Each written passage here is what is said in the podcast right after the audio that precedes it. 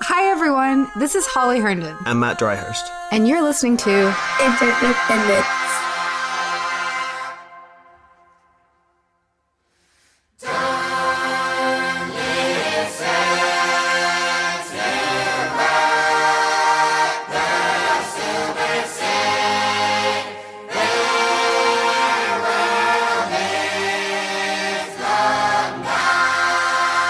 Bring, bring, bring. Hey, Simon. Hi. Guys, what's up? How Pretty are good. you? Pretty good. You're Good. you're joining us from sunny Cape Town. Good for you. That's right. I, I, I won't say much more than that because I know there's a lot of people in Northern Hemisphere that would enjoy this, so I won't say more. Yeah, right. I hope the weather and the food is really good where you are. Um, It is awful. It is really bad. Wonderful. So, um, yeah. So, for people listening, we're going to go into obviously some of your more recent news and some of the stuff that you've you've been doing before that. But would you mind introducing yourself for people who have no idea who you are? Mhm. Yes, sure. Um, so I think the best description I have is that I'm a creator. Um, in the past, I've created music, games, websites, projects, um, companies, new economics, um, writing, art. Uh, so a bunch of different things, coding. Um, but I think the thing that most people would be familiar with is my work in the blockchain industry, um, especially Ethereum space. And um, I also write frequently. I, I blog a lot on like new economics and, and new economic ideas. And um, I've also recently wrote a novel. So I think that's that's like what people would be most familiar with. Yeah, I, I do have to say you're one of the most like productive and fast people I've been familiar with over. I, it it like blows my mind sometimes where I'm like something happens and within twelve hours there's like a very thorough piece of writing, like pulling it apart from fifteen different angles and a project proposal that comes out of it. Uh, so maybe could we talk a little bit about like wh- what your I mean, I don't want to say background in like a like professional way or something, but like uh, you know, how did you get get started being so prolific? I would say, like, it's a uh, you know, because we've we've been in touch with each other over, over a number of years, and it's like it is pretty remarkable how how consistently uh, uh, you contribute to so many different things. I mean, like, yeah, wh- where did this all start? Well, that's a good question. Um, I, you know, I've, I've, I, I remember. I think when I was a child, this was way back, like tiny kid. Uh, my my parents thought I would either become an artist or a programmer, and then I guess I became both. Yeah. um, but um, I, I think it comes from just a long history of like being interested in creating things. Um, from you know learning when I was a teenager after school, like reading like documentation and learning to code and making games to um, a university becoming enamored by sort of what people were doing in tech and the web and trying to build websites to um, making music um, that that's always been a passion on the side making music. Um, and then after like a certain period I, I found bitcoin and blockchain technology and then i got really interested in that. And then also like writing in general has always just been a way for me to um, formalize my own thoughts yep.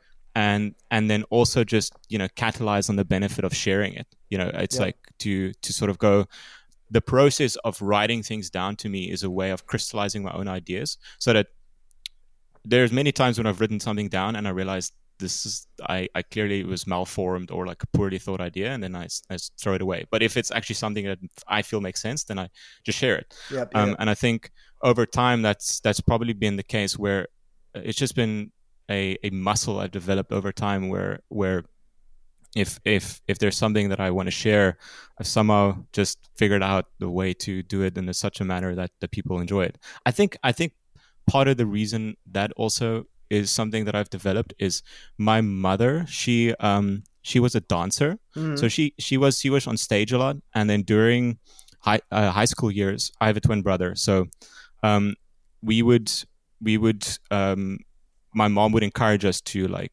participate in musicals. Mhm. So there was a period where I learned a lot of like theater and stage and and just singing and acting, and a lot of that came from just understand uh, learning and understanding like how to interact with an audience, and then also not being afraid. Mhm. I think I think a lot of sense is just like I'm always in a mode of always be publishing doesn't matter whether I think it's good or not because you don't know what's going to get traction. So yeah, hope hope that covers it.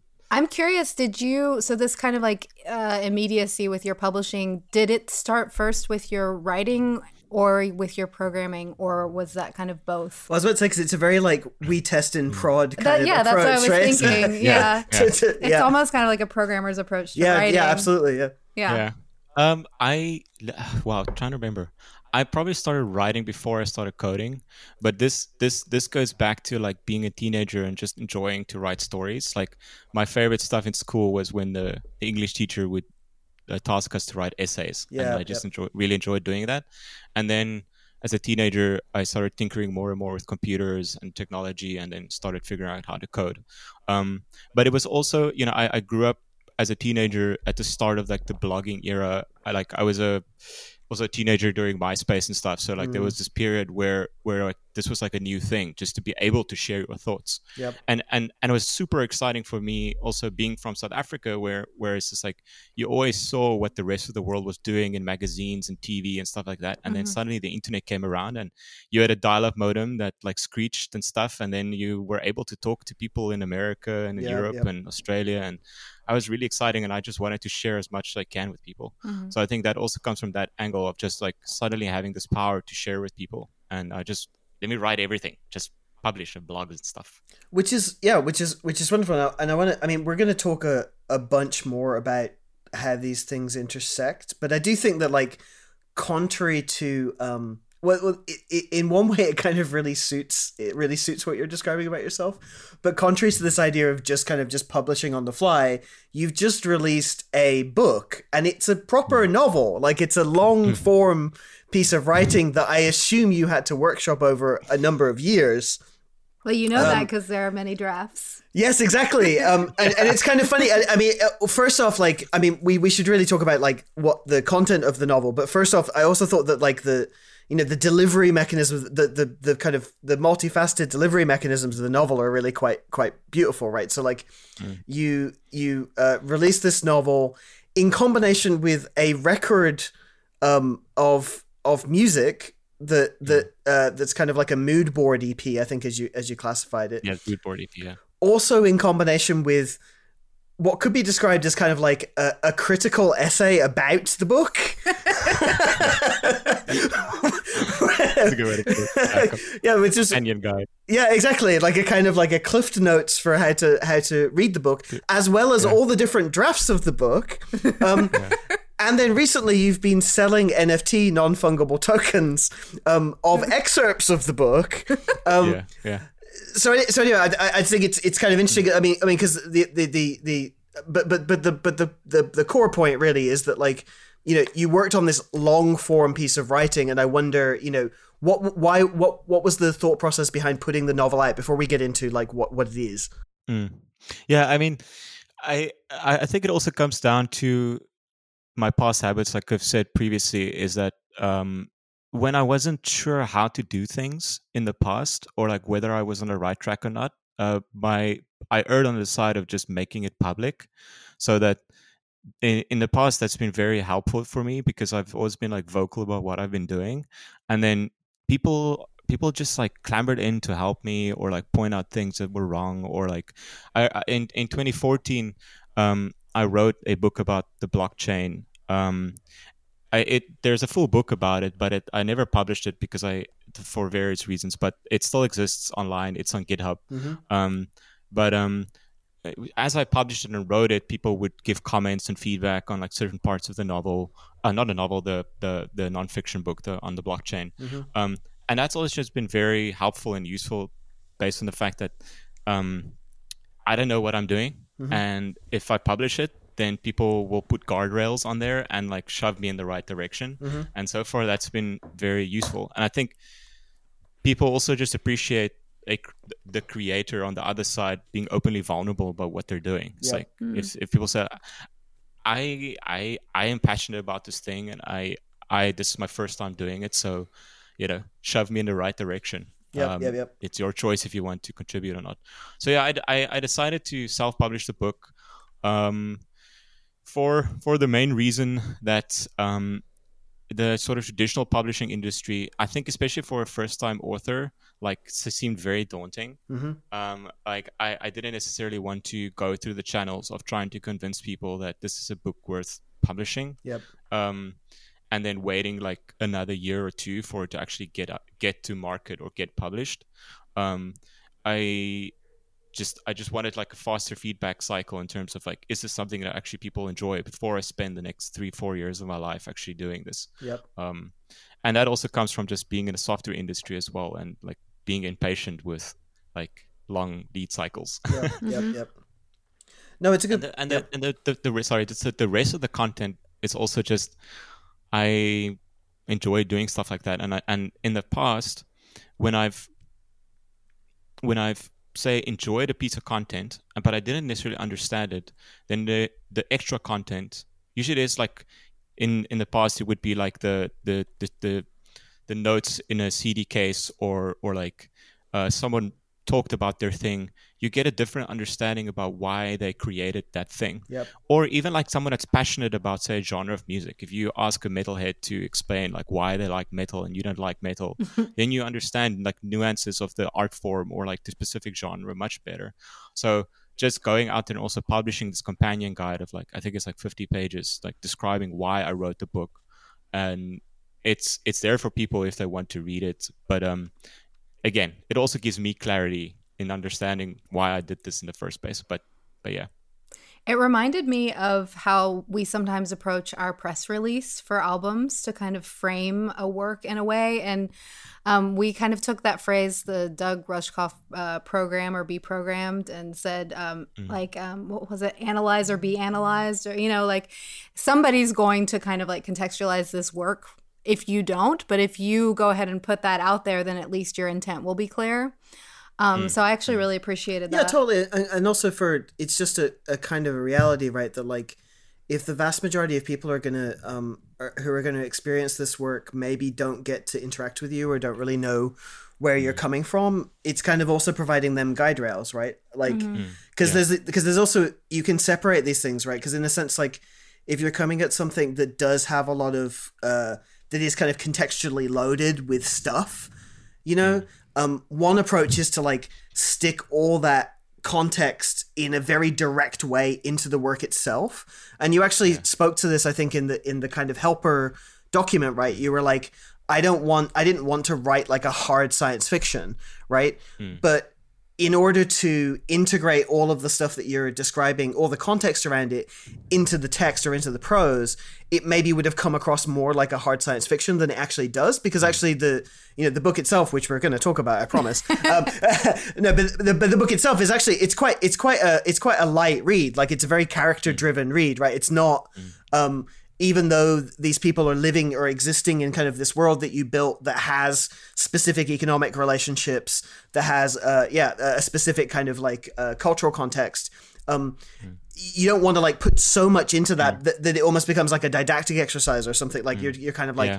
um, and so that's kind of a similar. We we've definitely done something similar in the past where you're kind of like, okay, like if you are one of the twenty five percent of people who are maybe really interested in why this is happening, then here's this text and that means that like the artwork itself doesn't have to be like a super mm. sub sandwich with like mm. and it's also a yeah. way to show kind of the interdependence of ideas and to kind of credit yeah to credit people yeah. for the their contributions that then kind absolutely. of sparked an idea in you which i really yeah, appreciate absolutely. i think it's um the one one part of it as well which i think is is um uh, important to add is i i didn't I, I think one can sometimes be like you said like rightly said you don't want to seem like you're preaching or or teaching yeah. the audience like like um, accept their intelligence when they're reading this mm-hmm. right but but if you want to go down the rabbit hole here's another way to do that mm-hmm. but I, I ultimately i think it's like also still a fine line i think the the best works maybe don't need additional explanation yep but getting getting that right is obviously super hard um, but I know for a fact as well, there's been times where where if I when I had it added context, my enjoyment of something was so much greater. Yep, Espe- yep. I feel it was the case, especially in music, where a, a, like I said before, someone from a specific genre could point me out why is this great. It's Yep. like, oh, this like diminished chord here and the thing with the rise here, and and it's like, oh, it's beautiful, and you're like, I would have never heard that if Yeah, you told me. So now I understand it better. I think I genuinely think I was I had this argument with someone a while back. Like, it is like a, I mean, these are bullshit kind of uh, uh, distinctions, but like, it does seem to be a major difference between like you know, people around about our age group probably grew up with a lot of like Gen X or earlier artwork, right? Like Boomer Gen X artwork, um, and to me, like millennial What's what's what's Boomer Gen X artwork? Oh, so like okay, great. Uh, uh or, or basically just like uh, if you if you were to arbitrarily break people into generations, right? There are like Right. people who maybe uh you know a boomer artwork Well, the might boomer, be you know what a boomer is, right? Or is that the question? Yeah, Yeah. No, Okay. no, no, no. It's like it's like it's like it's like I'm curious what's like what artwork does boomers like or or what uh, or it- you're you're more referring to the fact that that people are being categorized based culturally categorized based on like uh, age generation. exactly and are familiar with certain modes of appreciating culture, right? and different romanticisms. and different romanticisms. Okay. And so, and I Yeah. think that there is something that is somewhat true that people around about our age group and younger understanding a wide and having the tools available, most importantly, and being fluent at those tools. Um, to be able to paint this richer contextual picture around an artwork is just an expectation. And it always makes me think there was this, I remember, what's his name? Uh, Louis C.K another not unproblematic person to talk about on this podcast. Uh, but but he had he had a show. I, I forget the name of the show. Louis, I guess. And he went. Um, in, in one of the sketches, he takes his daughter to see like Swan Lake or something. Um, and they're sitting in this theater, and the whole time she's on her phone, and he and for him it's like this huge insult. Like so, he's, he's in this like fancy place, and then his daughter is there, and he's like, God, everyone's gonna think I'm this terrible parent that, that my daughter's there on the phone. Um, and so he keeps telling her to like turn her phone off, turn her phone off. And then when they leave the theater, um, he starts he starts asking her, you know, what she thought of the piece. And it turns out that she wasn't like on social media chatting to her friends. She was just reading all of the information, exactly all the information you could about the play while also watching the play. That's great. And she had the capacity to do that. And I saw that and I was like, you know what? I am the same way. It's like Yeah. it's like it's not even that it's not even that all this context works in an in an antagonistic way toward the piece of art. It's that for me, it's a richer experience of the art. I want to know oh, everything about it, and and I think that's likely a product of exactly like I grew up around about the time that like you could go on weird fan sites about things and just learn mm. everything. You know that that was that was available to me in a way that it wasn't for mm. generations prior. That's so true. I, I I didn't consider that because that's totally my habit as well. When I finish like reading something or watching TV or like movies or something, I almost immediately afterwards just go Google or read more on it. Totally. It's like the the actors and the production Yep. and like and like what do people think about it and like just or like even just go on Twitter and like read comments from random people with like 30 followers. Just what are what are people saying? Hmm. Totally. But I hadn't considered that actually that's not necessarily normal behavior for other generations. I think, I, I, yeah, it's funny. I, I just, you know, I think it's just an interesting, like, you know, it's a, it's a dimension of of the creative experience or the creative conversation that, again, if you were to take like expectancies from previous times where you couldn't do that, you couldn't provide that for people, or where that what you provided was this scarce thing, right? Like the liner notes on the vinyl record is something that people talk about and being like, oh, I used to, you know, read recite the lyrics religiously because that was all you had available to you. yeah. And it's like now, you know, that is just undoubtedly another dimension of creation that you can provide in conversation with other people. Um, And it doesn't necessarily need to fall into these kind of older, I'd say, kind of 20th, 20th century conceptions that, you know, doing that makes the work less mysterious or more didactic. These are all like bad terms. If you think about like classic Well, art like education. the word authenticity has Yeah, like exactly. fully, you know, the definition of that has like fully transformed across generations. I think. Exactly. but it, it's it it it's still for me an interesting open-ended question of like of like where does the actual piece end and like where does the rest begin Yeah, yeah, yeah. yeah. um and i think that that also gives it sort of interesting you know future projects i've been i've been using Roam a lot recently Yeah. Roam Research which is like a, a note-taking app but like it's it's like super powered by the fact that you have all these bidirectional links. So Mhm. you can go see what you said in a, one article, but you didn't explicitly link it. So they call it like this idea of a second brain, Mhm. and it's been really useful just for mapping out ideas uh, from like your everyday life to like ideas for stories or whatnot. And you know, I I recently saw someone propose the idea of like, what if you wrote a story in that manner? You Mhm. know, where where like as you there there's there's like a base layer, but at, at every point there's a possibility to just dive deeper, Mm. and then you come come back to the base layer Mhm. which is like a really interesting way to like combine this idea that there's the you you acknowledge the fact that the rest of the world exists in this creative work Mhm. it's like okay you can stop here where you are in this part in the chapter if you want to read like the history of this character. You can do that. Yep. Yep. click here in this page you go read it and then you can go back and continue reading. It should be interesting if, if like stuff like that could, could be done in, well it can definitely be done. I, want, I wonder what that will look like in practice. Yeah, I mean, I guess you're describing kind of like a non-linear storytelling methodology that I hmm. guess we see a lot in video games is maybe the most that's that's that's probably precisely where yeah Yeah. yeah. It's, Forgot about that whole other industry. no, it's true. But, but I mean, yeah. Well, well, that's the funny thing too about like Roam, right? I mean, like for those who aren't familiar, you know, there's been a lot of excitement around Roam as a um as a means of exactly like uh putting your thoughts down, like creating these kind of links between things. It's weird in a sense. It kind of has that like that early web like does. Xanadu kind of. It's kind of like Xanadu lives. But it's exactly Xanadu, like kind of like uh, everything should be bi-directional links kind of thing. And Exactly. Yeah. And it's funny because it, it, you know, I mean, to me, obviously, I attribute a great deal of romance to like that parallel conception of how the web could have been. Um, it, it's funny. It really reminds us a, a, a friend of ours, um, uh, David Kanaga from uh, from Oakland, who's like, I would say in a similar. Uh, he's from a similar universe or planet to you, Simon, in the sense of like he's uh, very kind of multi-talented and also creates these worlds. Like David has done like He's a musician. He's a musician, game programmer. yeah. He makes he makes uh uh he basically came up with his own logic for procedurally generated music that he builds his own video games around. Um, the last video game he did was a dog opera based on Universal Basic Income. uh, uh, that sounds amazing. I know it's, it's, it's unbelievable, but he also did this project a while back where he was talking about. He talks sometimes at like game conferences because he's considered. I think in that space he's considered kind of like a, you know, a relatively successful but like outsider thinker. Like people follow his thoughts about game dynamics.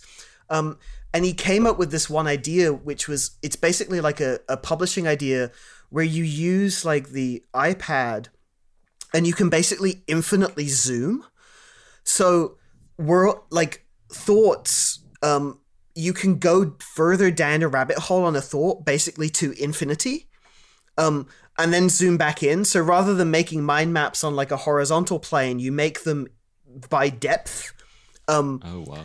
i'd have to share it with you anyway but it just reminds me of this where it's like I'd be really curious to see like what's the most uh, like terminal position for most um, searches. Like where do most people end up? Is it just like, like i'm really deep no you you know, but like if everyone ends up at like Plato or something, or like no, where does exactly. everyone? what's the what's the ur thought yeah, what's like- the or? Yeah, exactly. There was there was like a um I think someone did a study. You know, in Wikipedia, like Mm-hmm. most Wikipedia pages start off with like a sentence that said, "This is."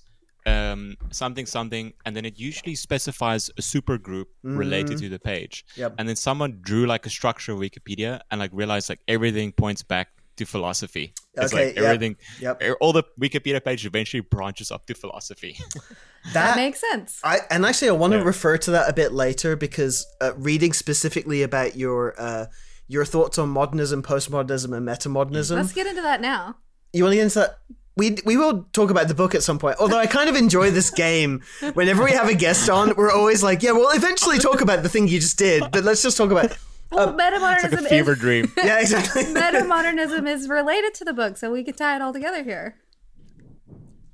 Let's do that. Let's do that yes. because it also ties into this intergenerational kind of um, worldview that we've also been discussing. You know, let's talk about the book first, though, because I think that establishing the hope, the hope runner idea, this is all going to Okay, be okay. super abstract Okay. without getting into the idea of hope and how it ties into some of these. Okay, thoughts. let's do it. Let's So, talk okay, about hope. Screw it. So, Okay, so you have just released a novel, which is your debut novel. It's not your first book, as you just clarified, and it is called The Hope Runners of Gridlock.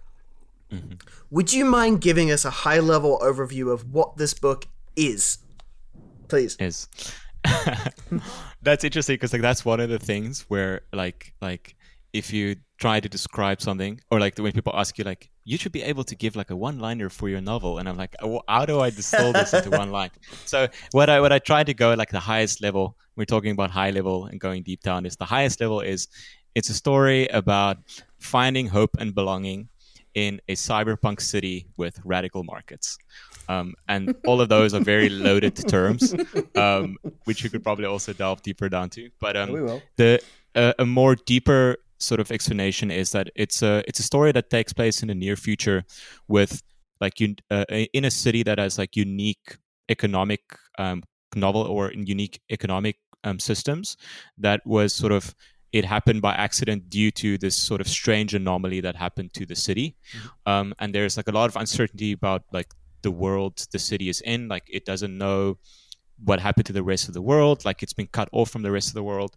And this over time the city has built this economic system where they essentially fund every five years they fund what's called the hope runner championship where they essentially ask people to participate to become this hero that then ventures across into the unknown and this anomaly to discover what happened to the world um, and and a lot of the book is about sort of this interplay between like like um different economics themes of hope and belonging and like um optimistic nihil- nihil- nihilism uh, metamodernism interesting economics and i hope that's a, it's a good description It's a great uh, description. to dive deep deep it's dive it's also very interesting kind of the setting of the city in a sense like when we were talking about it earlier the what i thought was really clever and correct me if this is uh, correct me if this is if this is wrong in some way but it's almost kind of like watching a drama take place on like a still photograph of a mega city.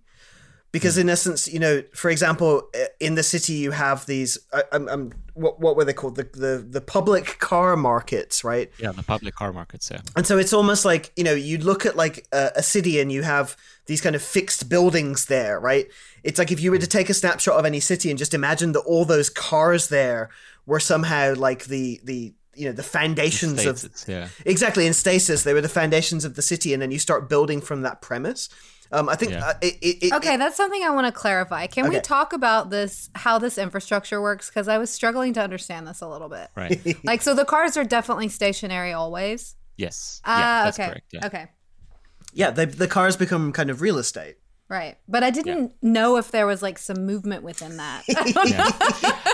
that that I mean, um, while I was writing the book, I was like, sh- like, should there be movement or not? And like, eventually, I just decided, like, no, just for the sake of like making it clear, it's like, Well, the place is called we're all at Gridlock. yeah, I know, but gridlock is never really not moving. Yeah, it's gridlock is like yeah, a it's true, slow yeah. crawl. Yeah. So I didn't know well, if it's the- like, it's like, it's it's like, you know, it was like. I, I, this isn't spoiling much because it's like the second chapter of the novel, but like essentially what happens in the history of this the city is that there's a strange anomaly that happens, and like the people were forced to leave due to uh, uh, impending climate catastrophe, and then this anomaly happened, and then all the cars were just stuck in this gridlock. Um, but because they don't know what's happening on the other side of this anomaly, um, there were people that wanted to return, but there were still people that wanted to leave. And then suddenly you have this, what you always see in scenes with like apocalypse movies and stuff, where it's just like every there's this giant gridlock in the city. Um, and because there was this uncertainty, and because sometimes in uncertainty you have people that take chances, they started. There were these like businessmen that were either greedy or smart, depending on your perspective, that started giving people opportunity to return to their homes, but buy their cars in the gridlock. And so you had this at first this organic market starting to, to develop, Yep. and then um, after a while, because it was this market that suddenly appeared, and as is the case happened in the real world when things like this happen, there was this attempt to formalize it, and then at that point, it was decided that when it was formalized, that it will be forever static. Yes. So the the other thing But that- can, I can also go into more like if if necessary, I can also go more like the economics of this the, the car markets themselves as well. But um, I think that would be quite interesting because that, that was going to be, be my next question. Actually, is just you know we had uh, Glen on the podcast quite Mm-hmm. early, for example, but as a refresher for those joining right now, when you say you know there's this kind of novel economic environment, um, when you make the reference to radical markets, would you mind like clarifying you know what that is and maybe how how they work in that world? for sure. Yeah. Um, so yeah when i make reference to radical markets it's it's a specific reference to the work that Glen Weyl and uh, has done and the movement that is created um, called RadicalxChange which um, is broadly a movement to you know use n- new forms of mechanism mechanism designed for positive social change um, and one of the ideas in the novel not the novel i keep saying the novel the, one of the ideas in the book that he wrote with Eric Posner was um, something called COST, which stands for Common Ownership Self-Assessed Tax, Mhm. and it's actually not a new idea. It was just recently popularized due to the book they wrote. Um, it was actually first proposed by an economist, I think, in the '60s, called Arnold Harberger. Mhm. And how it works is, um, it's it's like a it's a it's a property rights system that is in between like pure private ownership and like complete public ownership. Mhm. Um, so how it works is like finds a middle ground between these two, where um, when you own an asset, you always have to specify a sale price, Mhm. and um, you can't specify like you know I buy a house and I decide it's worth a bajillion dollars, Yep. so, so that no one buys it from you. You have to specify a realistic sale price because you have to pay a tax on on the price you set. Mhm. So it comes also from like the Georgist sort of economic traditions where you try to tax land or land value Mhm. um, to get um, economic um, taxes. Um, so you've, what you end up is this middle ground where when you buy something, you always have to specify a sale price, and like I said before, you, you it's it's always on sale. Um, so you get this middle ground between people can own things, but like it can, it, someone can buy it from you tomorrow, and your job is to just consistently put a sale price at which you regard to be the price that you think it's worth. And one of the uh, thought processes that Glen had behind this was that it would kind of um, prevent, um, yeah, like wealth hoarding or kind of like asset Absolutely. hoarding. And you know, he he even kind of takes it down to like the micro, like your bicycle or like you know, small kind of assets Yeah. that you have, right? Yeah. So it's like, um, I, I think also it's it's also something I mentioned in the companion guide is that um, one of the my my favorite phrases referring to this this property rights system is that it is good for um, assets that ought to be owned in the commons. Mhm. Um, so it is something where it benefits from the fact that we are not excluding people from access to it, but we also still want people to individually invest in whatever they own. Mhm. So it it it finds like a middle ground for specific stuff. It's like one one example that's often cited is um, like spectrums, Mhm. where like you don't want someone to buy because the spectrum is scarce, but it's a common good because we can all benefit from the public spectrum. So like instead of someone buying the spectrum and then not utilizing valuable spectrum space, they have to keep paying for their right to keep excluding access from this valuable spectrum. Yep. Um, and in other circumstances, it's things like you know productive factories or like things that could be invested in and built up to be productive. Yep. There are obviously classes of assets which I other people might disagree with me, but like I believe it's like not good ideas for this kind of model. Yep. Um, like you know, no one wants to like like constantly have to price their sentimental heirlooms. You know, it's yeah, like yeah, Mhm. just just it's it's too much. yeah. Um, but but something I also try to do with the novel, and I think I guess with all my kind of writing in general, is like try to bridge this gap between like wanting to build new kind of economic systems that empower people, but you know you don't want to go too far that we build markets into everything, and Yeah, then yeah. we we lose sort of relationships that that has nothing to do with pricing or markets or finance. I remember So it's, it's also a critique in that sense. Yeah. I remember having conversations with economist friends of mine when that book came out and I was talking about it and they were being kind of critical.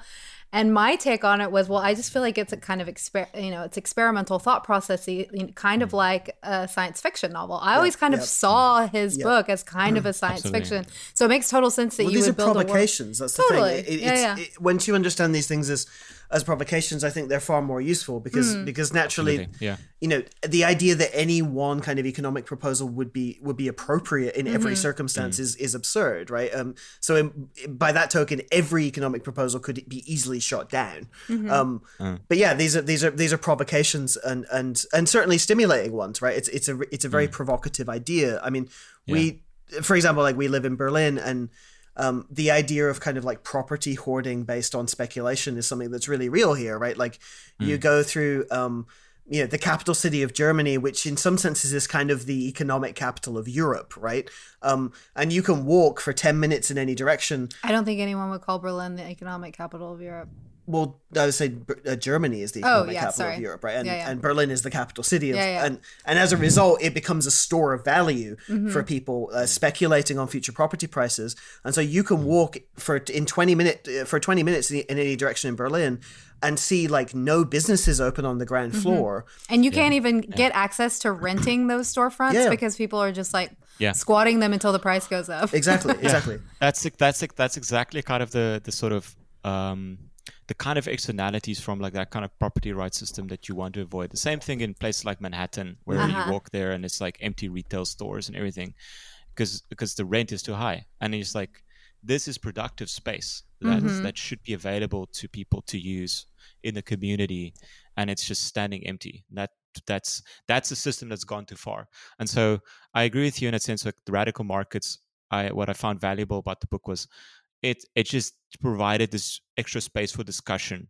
and and and it also felt to me like it also put like blockchain as as as like a sort of economic experiment under a greater umbrella Mhm. where it's just like these are like new ideas that we want to experiment with um, in terms of economics we can try them in smaller scales before like going and lobbying governments and saying hey maybe it's a maybe we should like turn everything into this economic model Mhm. and we have like data where this virtual world decided to use this private property system or like or like this this sort of uh, intellectual property was mediated through this new kind of system. So uh, it's just it's just a space for exploration which i really really really enjoy. It's also along these lines of kind of property speculation, thinking about how much valuable space um, uh, that cars take up in a city. You know, just by the Yeah. kind of like width of the the roads and oh everything. word yeah Yeah, there's yeah. a there's a proposal here in Berlin by a, a group of uh, I think they're from Die Linke who are trying to get a portion of Berlin to be um, entirely uh, car free, except for taxis and buses, um, which is an interesting proposal. I doubt it will happen because Germany's so pro car. It's like such an industry here, but it's an interesting Mm. proposal to think about how you know the scale of cars versus the scale of the human body Isn't and how that much. also kind of yeah? Isn't that? I mean, speaking sorry about cars and human bodies. Isn't there a story about this that like, you know, before the advent of ubiquitous cars, um, streets were considered public spaces, and then lawsuits started happening because people were driving these new cars through through streets and inadvertently kind of hitting people. I and so know. car lobbyists i think this is true i'm probably butchering it but i think it's true and so the the story of like the common road Mm-hmm. was this idea that you know basically car lobbyists were lobbying the cities to say well in order to you know in order to properly reconcile this problem of people being hit by cars what we need is to take over the space Well, for in- cars in most European, but it wasn't like obvious initially that, In most European towns, there is a, a Fußgängerzone, like a only pedestrian zone, uh, all over Germany and uh, and large parts of Europe. It's kind of weird that Berlin doesn't have one, so that's what they're kind of like lobbying for to get a Fußgängerzone. Yeah, I mean, I, I'm, a, s- I'm a big advocate for uh, carless spaces. I, I was in I, last year. I was in Japan for a month, and it was just like one of the most amazing places to be Yep. because you could walk everywhere, and there's there's one thing I realized with about Japan is like uh, it's something you see when people say it to you, but you don't see it otherwise. Is they have very little on-street parking in Japan yep, yep, yep. and it's just one of those Mhm. things when you see it, you're like, wow, this is I really enjoy this. It's just Yep. less clutter and everything, and it was just very nice for me, you know, growing up in South Africa, where it's like a very car-driven culture, Mhm. and Mhm. and also not necessarily as safe to walk, um, and and that was just great. So a super super huge advocate for that kind of. We all share that background, actually. A we all car, we come from car societies, yeah, and we're allergic to them Yeah, because of it. Yeah. But let's talk about some of the cities that inspired some of the landscape because you mentioned Mm. in your primer, you mentioned um, Hong Kong, which I Mm. could definitely see, And Cairo and is the Cairo, one which makes a excited lot of sense as well. Can we talk Yeah. about that a little bit? Yeah. Yeah, I mean, um, yeah, I've been fortunate to visit a, a bunch of cities across the world, and and I, th- I think this also ties to sort of the topic earlier about like like why I produce and like why I make stuff. Um, you know, grow like I said before, growing up in South Africa, you know, I grew up in a small town, mostly um, at the southern tip of Africa, just outside Cape Town, and um, y- you, always saw what the rest of the world looked like from you know this tip of the world where everything felt far away. And and like i remember the first time like reading like gaming magazines and then reading that like places like south korea is like 100 megabit internet Oh yeah. and like i still have dial up and Yeah. you're like there, there's this future somewhere. It's like and it's there. It's in japan. It's south korea. It's in hong kong. All these like asian cities with like these amazing what seemed like the future and like the culture to match. And so when i got the chance to travel and like visit some of these places it was super magical for me just to just to be able to like witness this like a city city you know where Mhm, mhm. there's there's there's actually a building that's higher than 10 stories. Mhm, Mhm. mhm. and um and so it's just really awesome to see that. And and two of the the, the um cities that inspired parts of the novel were hong kong and, and cairo.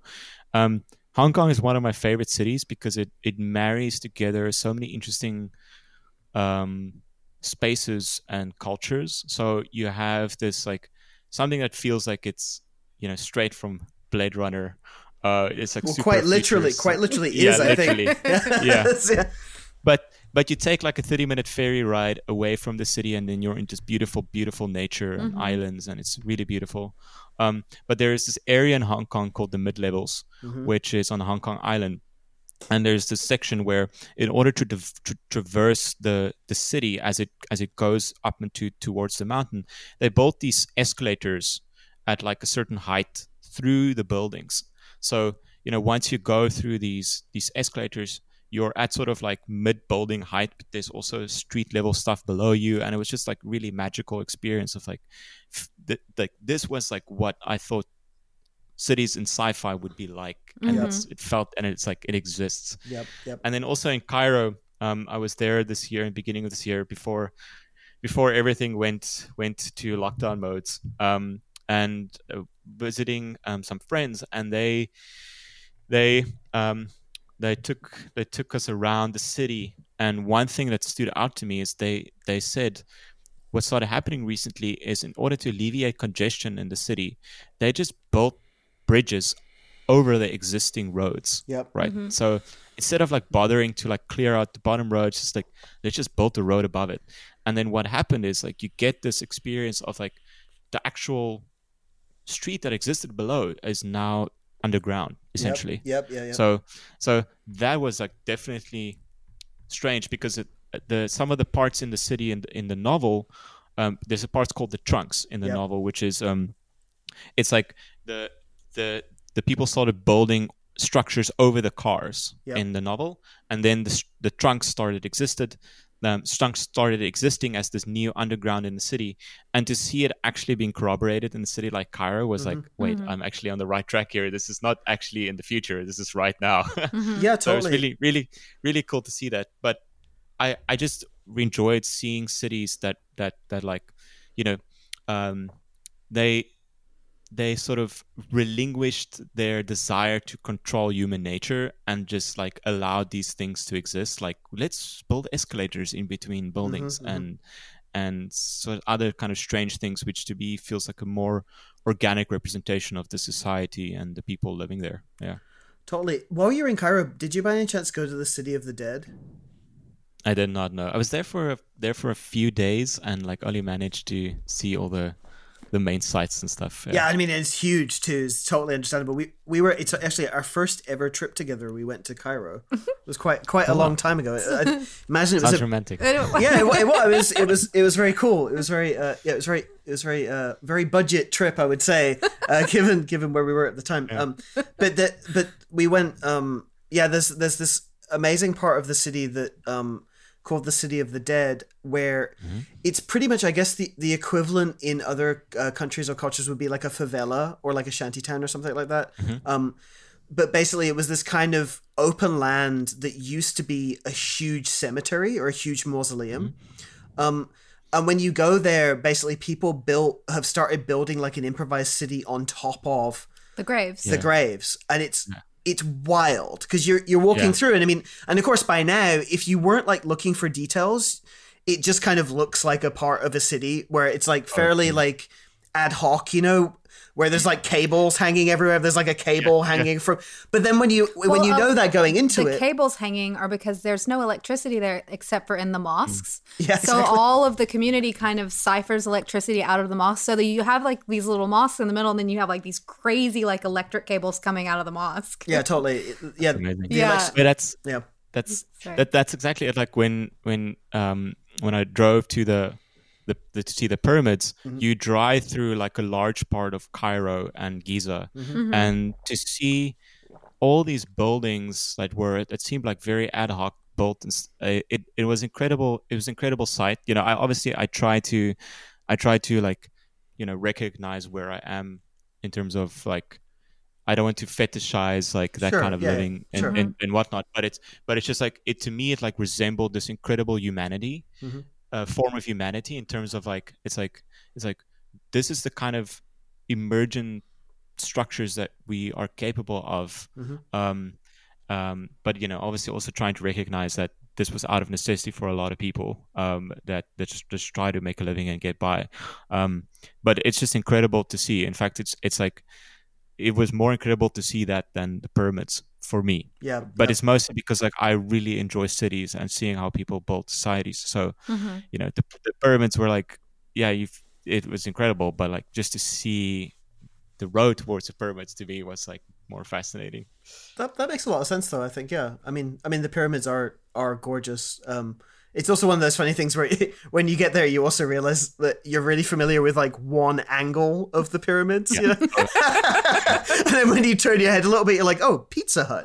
Like- Um, oh, no, but you're totally, you're totally. I mean, no, they're remarkable. But like the the uh, yeah, but you're you're totally right, right? It's like it's it's somehow more real. And I mean, of course, you're you're.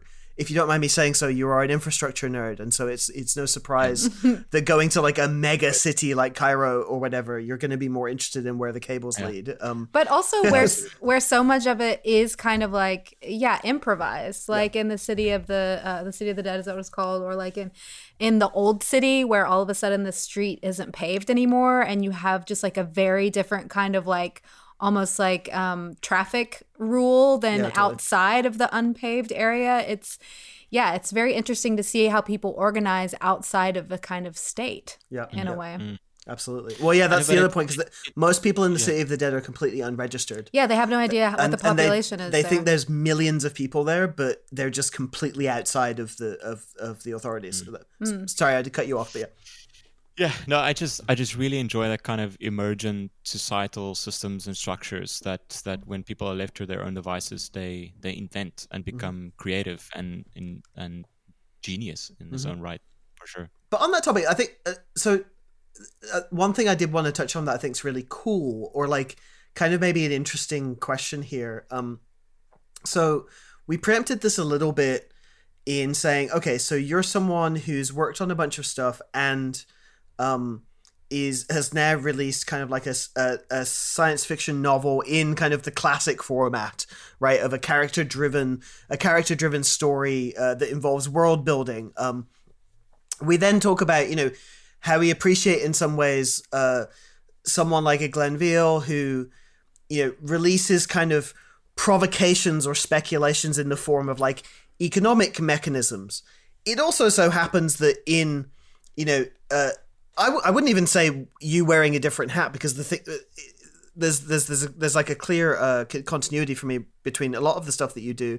You know, you've also been very very responsible for inventing uh, different economic mechanisms, some of which would be really cool uh, to go into, some of which are maybe a bit out of scope for this discussion, right? But like, for example, you were one of the the kind of key architects of the ERC twenty uh, token standard, which you know uh, basically spawned you know uh, what we understand to be a lot of contemporary crypto. I mean, like, or you know, the contemporary blockchain space. This idea of being able to mint and distribute uh, uh, tokens and build companies and, and scenes off off the back of that. Um, let's define that a little bit before we move forward, just so that we don't. Let's define it. it after I finish my point because I okay. don't want because I might have to just go okay. all the way around to just finish this. Okay. My question is really, and I think it's kind of an interesting, it's an interesting question, right? It's like you know in a way, something like an Ethereum for me, I mean, even the term sounds like something from a science fiction, right?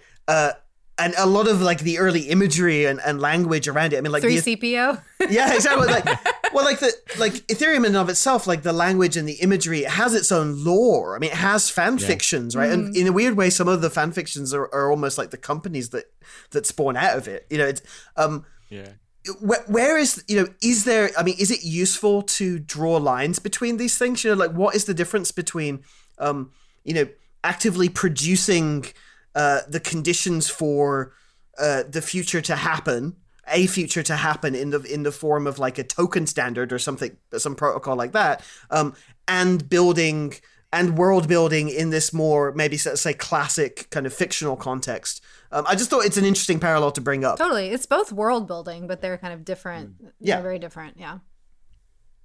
That is a really good question. it's like maybe it doesn't have an answer. I, maybe I, that's why. Yeah, yeah, but it's it's interesting to to to ponder about. I think, you know, you're correct in saying that you know Ethereum and the blockchain space it it had this like mystical like techno shaman vibes to it when when in the early days and even still today it's like there's a lot of magic about it that that's like you know it's just like hidden in this mathematics and cryptography and prime numbers and elliptic curves and all this like crazy like mathematical jargon and things like that mm-hmm. it it does feel like sci-fi you know mm-hmm. and and and like you know obviously i've also contributed to a lot of the jargon where you wouldn't be able to distinguish whether it's sci-fi or real mm. um, so, so, sorry for that but uh, um, it's um it's it's definitely an interesting question in terms of like the sort of staying in the real world and inventing these things and also like writing fiction as part of like world building um you know because in in a lot of the stuff i write I, I do attempt to also provide examples and, and like visions of the future. Mm-hmm. Um, saying like like years like the token standard that allows people to more readily create like digital assets on the blockchain. Yep. Why is this useful? And then you give like a bunch of examples and sketch like a future. Um, but I think I think fiction fiction over reality. Um, I think one of the reasons why you know, I could have I could have written this novel as just an idea. It's like here's a future city with these kind of economics and this might happen in the future or we might think it might be possible. So there you have it. But to write like a character driven story um, for me if you do it right then the rest of it sort of gets carried along on it on on on like a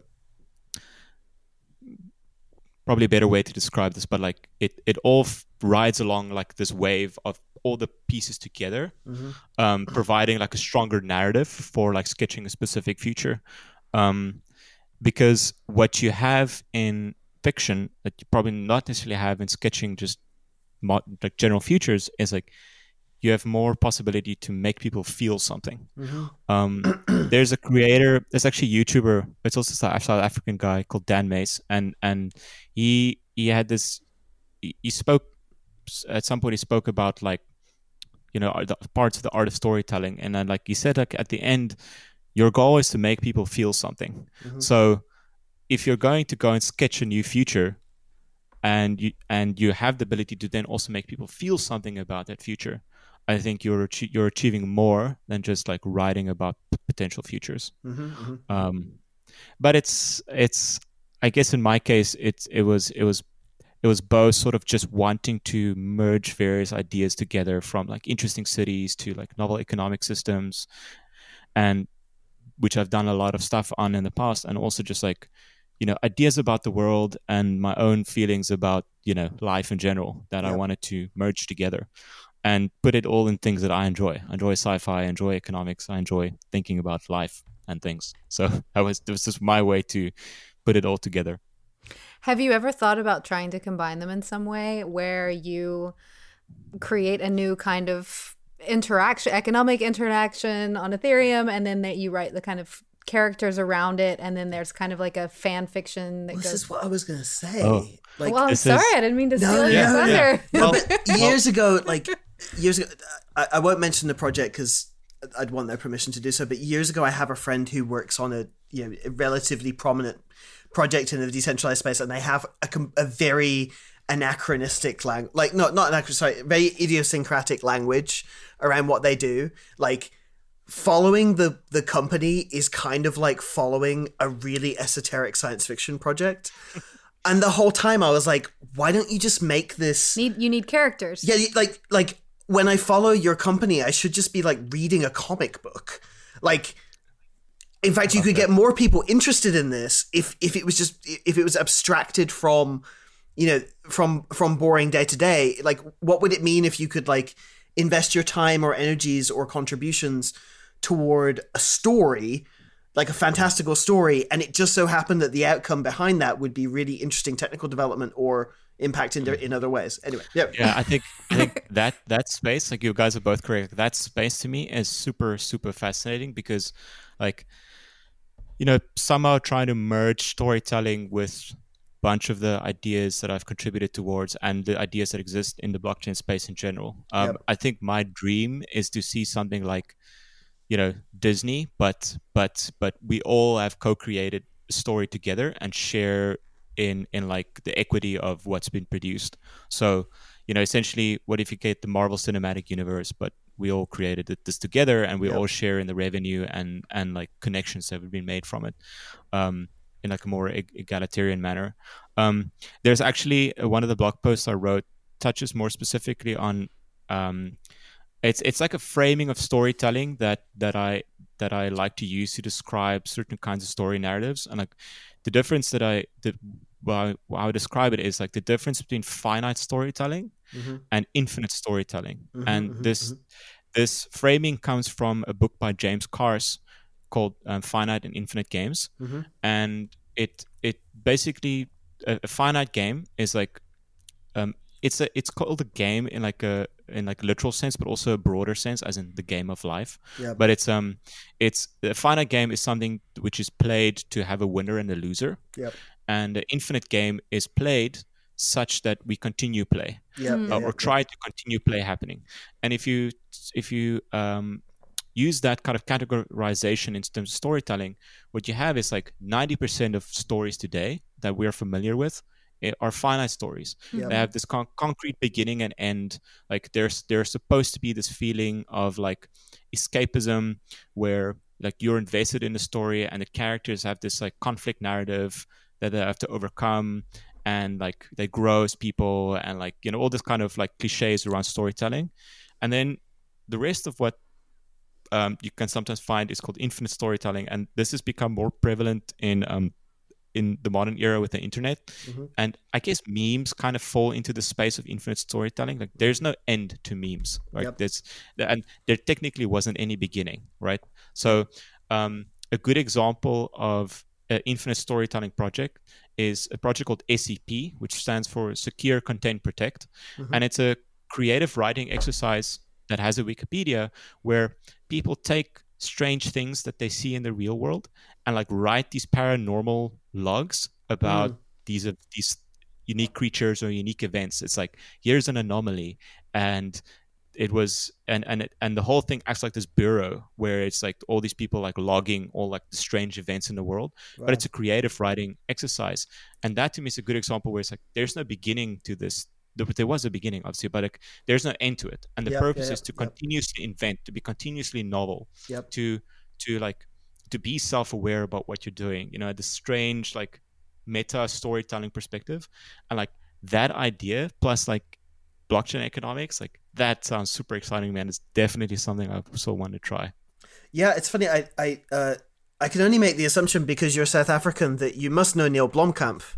Mm, mm. yeah, per- buddy, personally, because yeah, all South yeah. Africans know each other. But um, yeah. no, but it's funny what you mentioned earlier the the Disney um uh. Uh, the Disney example, the kind of commonly owned and uh, commonly produced Disney. Did you ever mm. uh, check out his Oats Studio project? Um, I I have not, but I think you've mentioned it on a podcast before. Maybe uh, I can't remember the, with, with what guest, but it's but it it was something in that line where where like um people could co-own the productions and and is that correct? Yeah, exactly. It, it's kind of it's really neat in a sense, right? Because he obviously he made these kind of really wonderful, very specific kind of worlds for these movies. Um, and I get the impression he's he was kind of quite frustrated with the the you know the, the film industry. And he was like okay well what i do, in order to put his movies together he has this like crack team of people who develop their own characters. They do their own practical effects. They do their own special effects whatever. Um he's like well what we're going to do is we're going to make basically every year or every season we'll make a bunch of little short films. Each of these short films have their own special unique assets. And then the community can basically uh, check out the different films over time like vote which which threads they'd like to continue and downvote which things they're not interested in all of the assets we produce are open to the community so you can go and make your own side stories with these same assets that are like beautifully modeled and mm-hmm. rendered um, and then with the goal being that like by the end of it you'd be able to create you know longer narrative fictions that just continue because everybody has the same tools from that franchise to just continue the story in multiple different directions. Um, i'm not sure what the state of it is now but it's very complementary to what you're describing. And and with you both being south africans you could just knock on his door i'm sure yeah. That, yeah i love that. I, I, I, I really I really like that concept and idea. It's like the ability to just like just just open up the the guts more of yep, like yep, yep. storytelling and like allow people to remix and create. That's also why I released the novel under Creative Commons. Well, for various other reasons as well, but it was just like this. I I've gained so much from sharing what I'm doing and what I've created and my ideas that I don't think I would ever not do it like this. You know, mm-hmm. like I want people to remix and and co-create and like think up new things or like tell me why it sucks or why it's good and whatnot. You know. Yeah.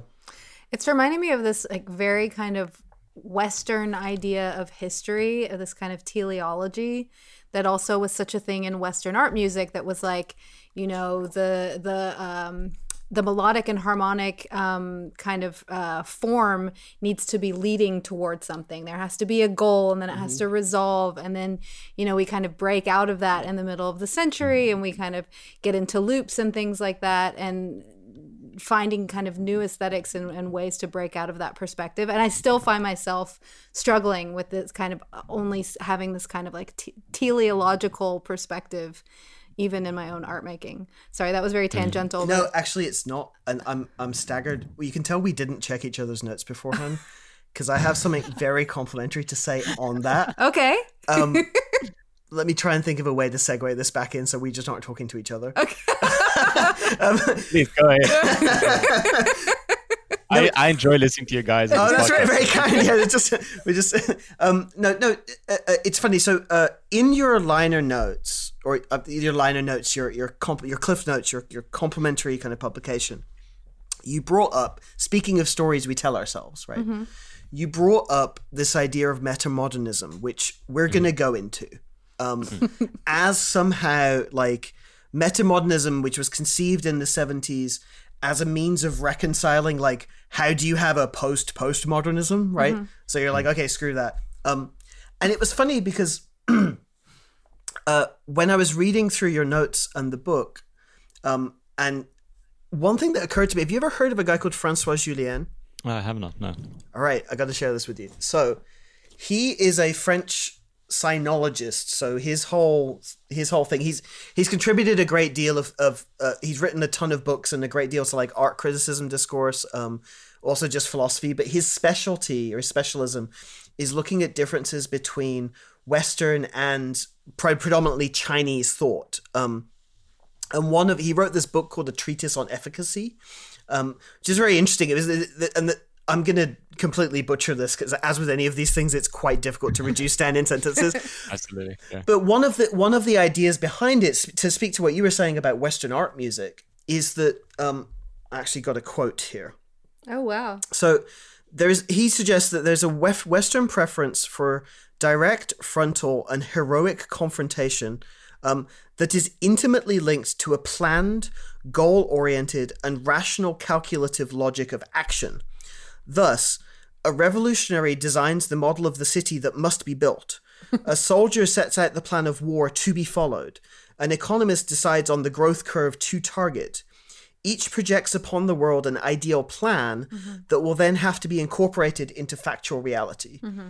And in the book, his basic distinction is that one kind of distinction between Western and Eastern thought is is that within many schools of, of traditional Eastern thought, there's far more emphasis on like pragmatism, on basically seeing the world as, you know, this this thing that flows, that's just continuously Always flowing. becoming. It's always becoming, and you're having to constantly reposition yourself in accordance with that, mm-hmm. which is very different to the kind of frustrated ambitions of this kind of Western hero's mm. journey. And it was just funny mm. because I also you mentioned Joseph Campbell, right, in in in your Yeah. in your notes, this idea that everything's this plan that you have to fit. And it did it did make me think we should go into metamodernism but it did make me think that you know if i had a critique of something like a metamodernism it is in a sense like it is in a sense again coming back to this kind of western idea of being like no no no we have to have a plan. You know like we have to have this one coherent thing and like modernism didn't work and then postmodernism doesn't work so then we'll have metamodernism. And you're like well maybe part of the challenge here is exactly this kind of like ur problem that everything is us trying to find like this hyper rational uh hyper rational approach that like is infallible where when of course Jullien's argument, at least within within certain Eastern realms of thought, is that you know the idea of some an infallible logic is absurd. Anyway, so I'm, I'm ranting a lot just to try and drag you back to the metamodernism point, but I, but but it's, that was a good segue. I think it is a, it's a, it's very interesting, uh, and will bring us to hope eventually.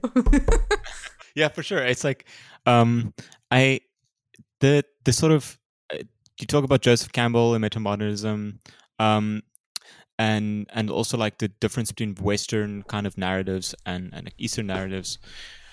I it's it's like you know as i've written a lot and like you know got into storytelling I, i've done a sort of lot of research on like you know just storytelling in general but also like wondering you know why does it also touched on previous conversation why does stuff like scp exist? Like why mm-hmm. why does it exist? Because it doesn't follow the normal na- narratives of like what stories should be right? Yeah. it's like this is not like the monomyth of the hero's journey and like the person that undergoes these strife and like realizations of of character and like returns to share the lessons with the people you know? It's, it's like none of these grand grand things. Like why do they exist? And I, and I, and and that is also explained to a certain extent by you know the fact that we do have other kinds of narratives or storytelling that isn't the western you know monomyth or joseph campbell kind of stories. Um like one one example of that which is strangely it's like it's one of the like most read articles on my blog which which is just from people searching the term. It's like the it, it's it comes originally from Chinese Chinese poetry, but it also became popular in Japan. It's called Kisho Tenketsu, which is um, it's a it's a it's a form of storytelling that that that that it it's often described as like storytelling without conflict, but I, I don't necessarily agree with that statement. But it but but how it works is the way I try to describe Kish- Kisho Tenketsu is that um, the the narrative tension is not in the story. The narrative tension is between the story and the reader. Um, to, to to give an example of how it works, Kisho Tenketsu um, stands for like four um, four specific parts in a story.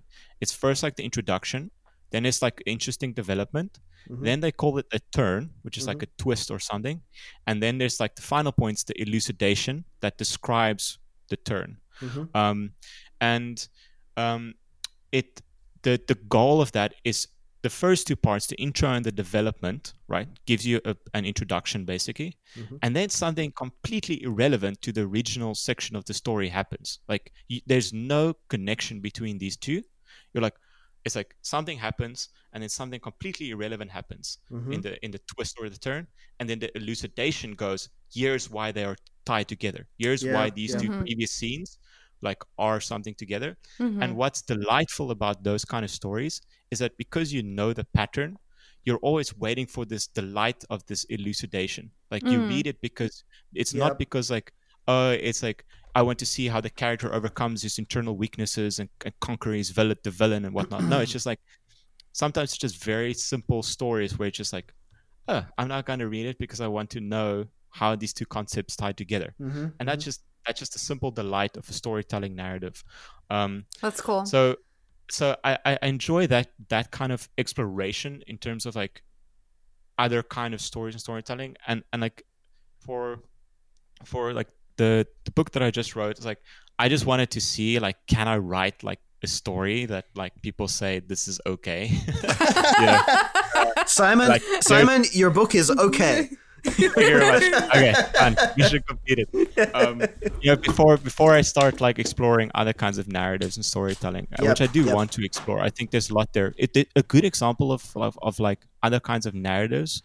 You also find it in gaming, where you know for a long while there was this like gaming was like very sort of um, Western storytelling dominated kind of feeling, which is like here's this hero that goes on the quest to Yeah, defeat the ogre and like and like the sort of very like like like um strong like m- um, masculine driven stories and conflict narratives and things like that and then things like the sims came around and like animal crossing Yeah, totally. which was co- it was completely different you were just like you're just playing at living yeah, It's you're like, just gardening no- right now. Yeah. there's no end there's no end you know there's there's no point like you're just talking to your villagers and and having fun and singing with them and it's like this is this is fun i like this you Yeah. know so like like that kind of storytelling i think we need to explore more in general but um i i know it's it's talked a lot but we haven't actually gotten down to describing what metamodernism is so no, that, we get around It's fun. No, I, I mean, this this podcast is basically an exercise in deviating from the thing that we're supposed to talk about. we also never defined ERC twenty tokens. Yeah, yeah, exactly, exactly. that- I mean, I mean, yeah, pe- people can an look it exercise up. People can look for it up. reader. Yeah, exactly. People can, people can But let's up. do define this term. Yeah, sure. So, uh, so in the in the reader notes, you uh, so obviously the, uh, the the the kind of main protagonist of this book. I'm not going to give too much away, but the main protagonist of this book is someone you might refer to as a, a hope runner. Not going to talk too much about what that is. Um, but this concept of hope comes up a great deal. Um, and in your ex, uh, ex- explication of, of why that is, you talk about coming to this concept of metamodernism. And maybe would you like to talk to us about like what that is and uh, you know and why it was appealing for you? Yeah. Um. So so it comes from. You know, part of the reason why I write, like I said before, is to have like a formalization of my own thoughts and where I am currently at my life. And I think like obviously for most people, it's like you. There's always this constant journey of like trying to make sense of whatever this experience is we call life.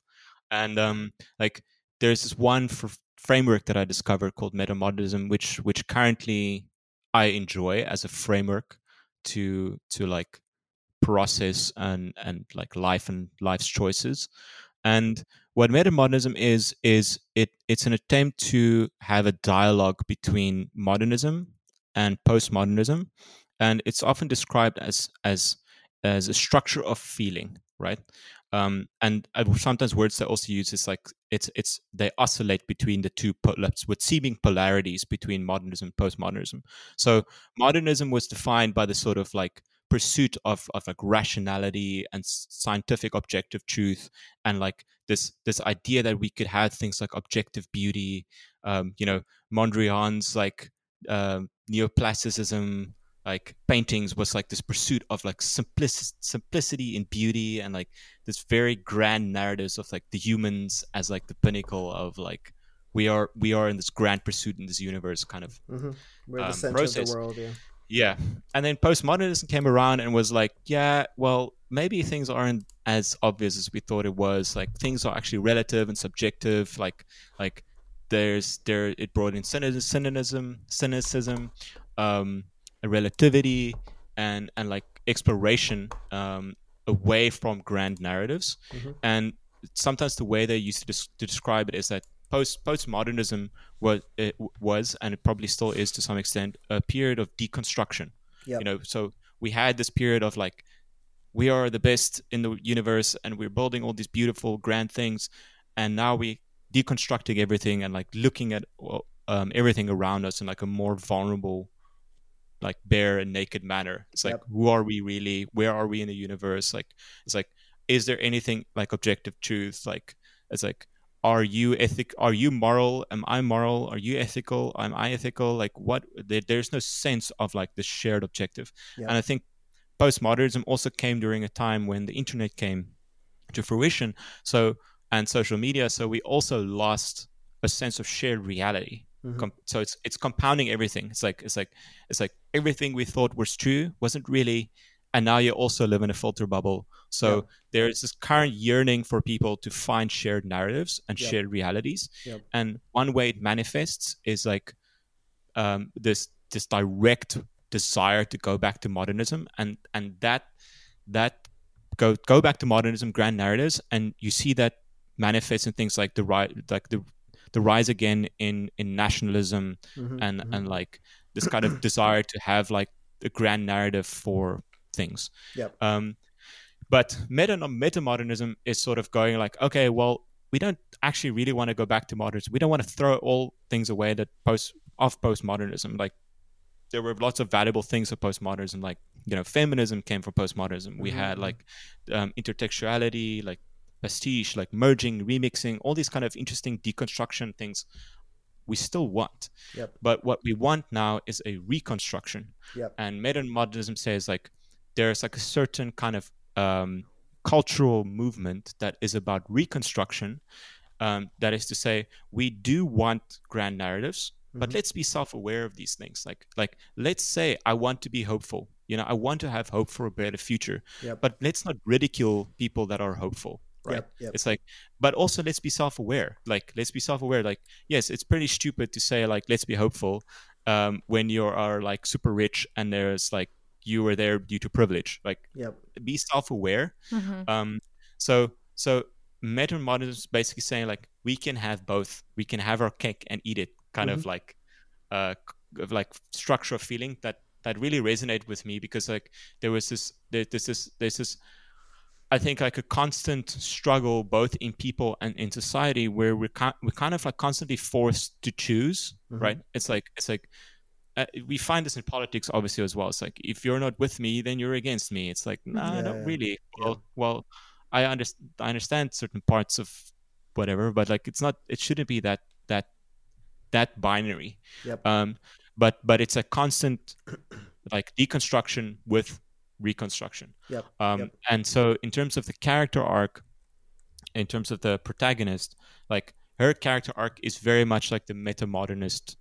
Um, to get to a meta modernist perspective at the end of the novel. Is to mm-hmm, say mm-hmm. like it's like it's like you're going through all these things and you're struggling with like who you are and you're struggling with grand narratives. Like you don't want to feel grand narratives because it feels fake. It feels like it feels like naive or something. Naive, yeah naive. Like yeah. like it's like it's like uh, who cares if it, and a good example is that these days is like it's like why do why are we excited about going to mars if if we're gonna fuck up our own planet like yeah, it's yeah. like but it's but it's but it's like metamodernism tries to go like let's let's let's be excited about the future and and be hopeful but let's also try still like you know deconstruct things that are still not the way it should be. Yeah. Yeah totally. I mean i'm i'm very sympathetic to that reading.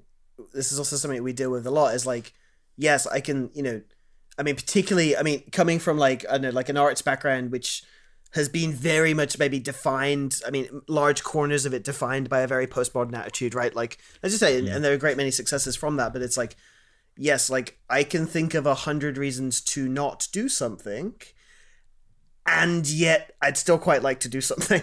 Um, yeah. And that is not, you know, techno utopianism, or you know that that does not need to be uh, framed as this kind of modernist position where you're like all in on this thing you know uh, uh but but but but in a sense like or imposing your ideas on other people's kind of freedoms mm. in a way exactly or narrowing the conversation right and mm-hmm. i mean I, I wonder if in a way there's there's parallels between what we were describing earlier about you know people's greater capacity to understand context um mm. this kind of like broad broadband dimension where you're kind of like okay well like I can support this idea, and at the same time, I can also support in kind of a Marxist dialectic uh, fashion.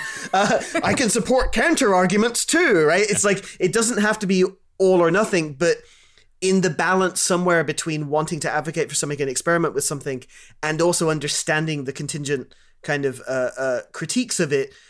Mm. I still want to err toward doing something rather than not doing something, and I think that's maybe mm. where the optimistic nihilism comes in, right? Is it's like mm when presented with now I'm not like a scholar on nihilism or whatever, but like but present but when presented with you know the idea that you know there isn't really one universal point to doing anything, right? There is not one confirmed point to your existence, um, for better or worse.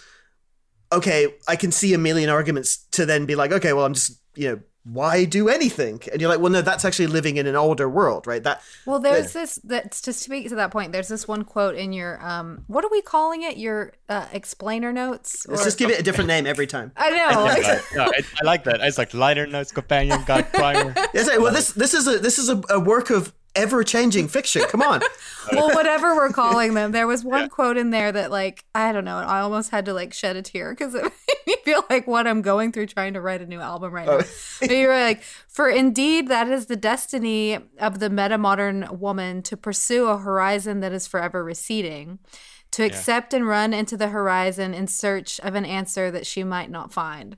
I was like, oh, my yeah. beat that, my heart. That is, that, is, that is also uh, that's one of my favorite quotes as well from what I discovered. There's actually um um there's there's one musician actually that it was such a strange discovery. Sturgill Simpson is a country artist, and um, he he wrote an album called um, uh, it's called, let me just get it, uh, Meta Modern Sounds in Country Music. And it's a play on words on modern sounds in country music. I think.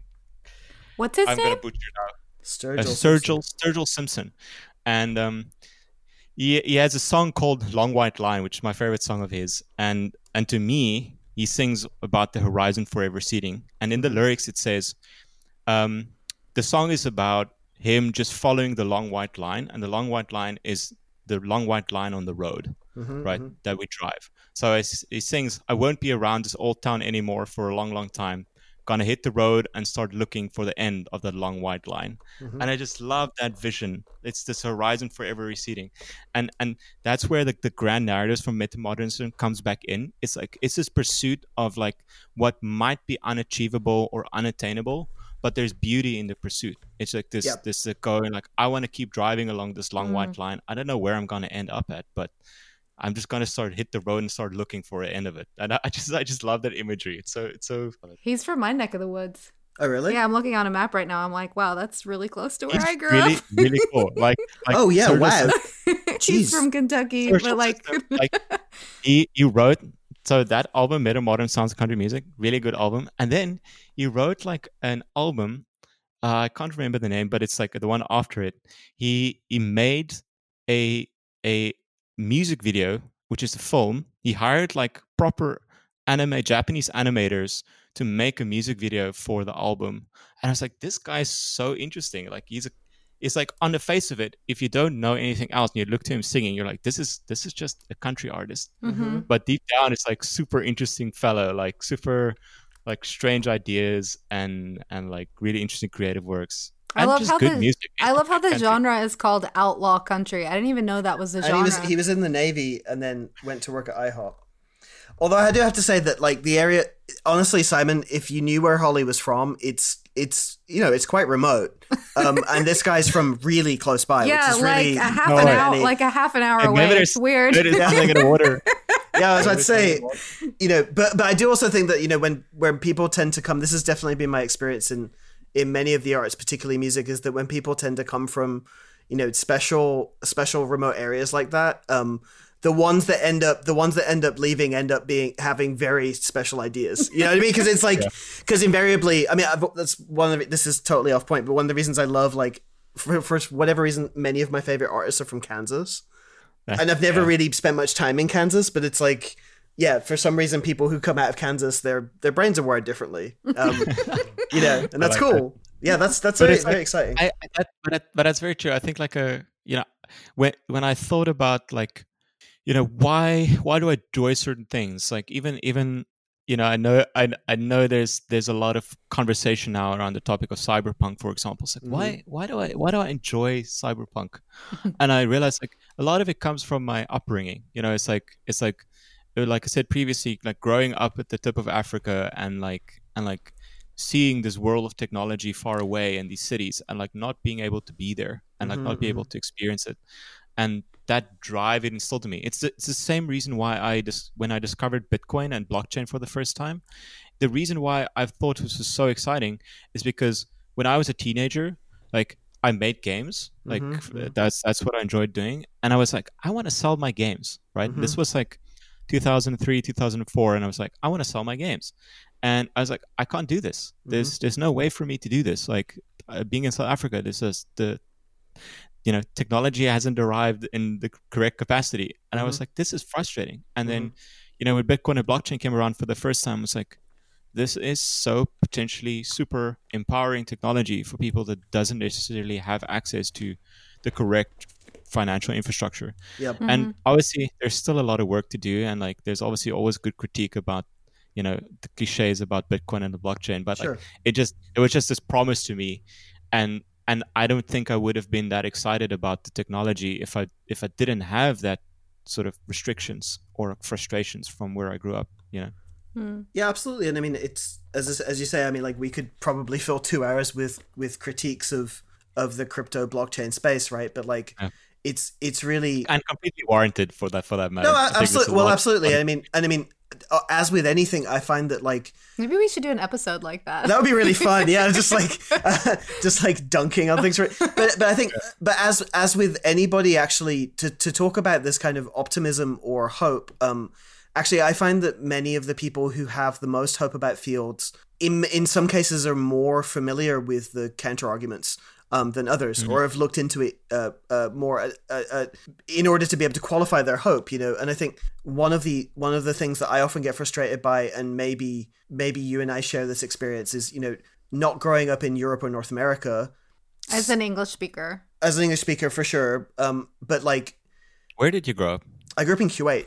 oh wow Yeah, so uh, oh, uh, that's really interesting I I mean, feel like I feel like I need to get a beer and hear more of that story. yeah, yeah. So I, I could talk about it a long time. I'm, I'm very grateful to have grown up there, and uh, uh, and yeah, I mean, it, it was interesting and not interesting. It- you know, it is. It was uh, just like any. Good way to describe it. Yeah, it, it, I mean, it's.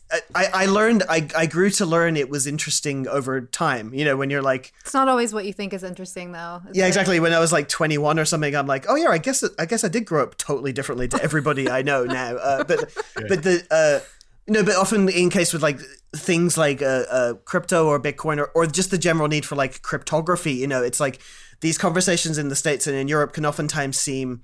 Oh yeah, those freaks, they're worried about like the gold standard or whatever, and you're like, yeah, like oftentimes the most compelling stories or like people I hear from are like, oh no, there's this guy in Venezuela or in Argentina who like really sees an application for this. This isn't just like people debating stuff in like a relatively secure, stable, demo- democratic environment. You know what I mean? Like, Yeah. and and it's frustrating to me in, in culture and any technology conversation that, that often the world shrinks when these conversations happen. It's like, no, the world is big, and actually the the, the Well, these, thinking about the world. these yeah. conversations are often just kind of told through an American lens, and the world is so much bigger. too often. Pretty Yeah, much every all conversation goes through an American lens, which is very frustrating. Um, yeah. American, yeah. I know. Uh, no, no, it's true. Sorry, guys. Yeah, no, it's true. It's true. It's it's yeah. Sorry, that might have been a conversation killer.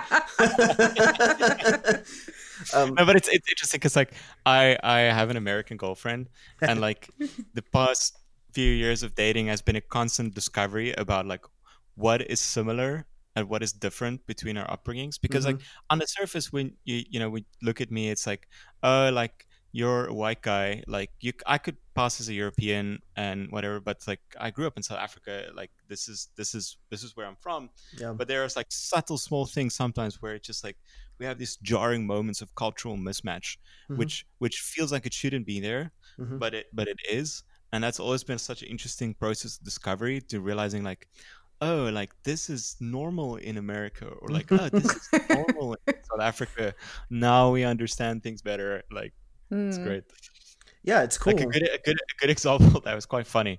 Um, so in South Africa, and I realized it's basically like three or four countries that have this this saying, which is um, the more familiar saying is when you cross your fingers, right? It's Mhm, it's to say like I hope something goes well. I'm going to cross my fingers. Mhm. But in South Africa, we have the saying like I'm going to hold my thumbs for you, right? And apparently, that's also s- the In part German. In German. Yeah, yeah, In- yeah, in yeah, German. you say yeah, so- press thumbs. Yeah, right? drück dich die Yeah. Daumen, yeah. Just, just, Yeah. just, yeah. and I was like, oh my god, it's like there's something that's going to happen. I'm saying I'm holding my thumbs for you, and she's like, you're doing what? You're yeah, no, it's that was like, that was like reali- when you realize, wait, the world isn't exactly just the way I framed it, and it's it's a wonderful process of discovery. I feel. yeah, absolutely. I mean, that's also like to go back to Jullien again. Uh, uh, I really want to have on um Yuk Hui. Yeah, so uh, um, there's this guy Yuk Hui who wrote a book called "The Question Concerning Technology in China." This has come up before. Yeah, it has. Um, and I'd really, really like him to come on the podcast. It's something that we want to try and arrange. Um, but the basic idea there is like, you know, there's no one like the i the kind of the the the let's say maybe like the the Western Greek thought of like techne and like the idea or philosophy behind technology that that many of us would kind of take for granted.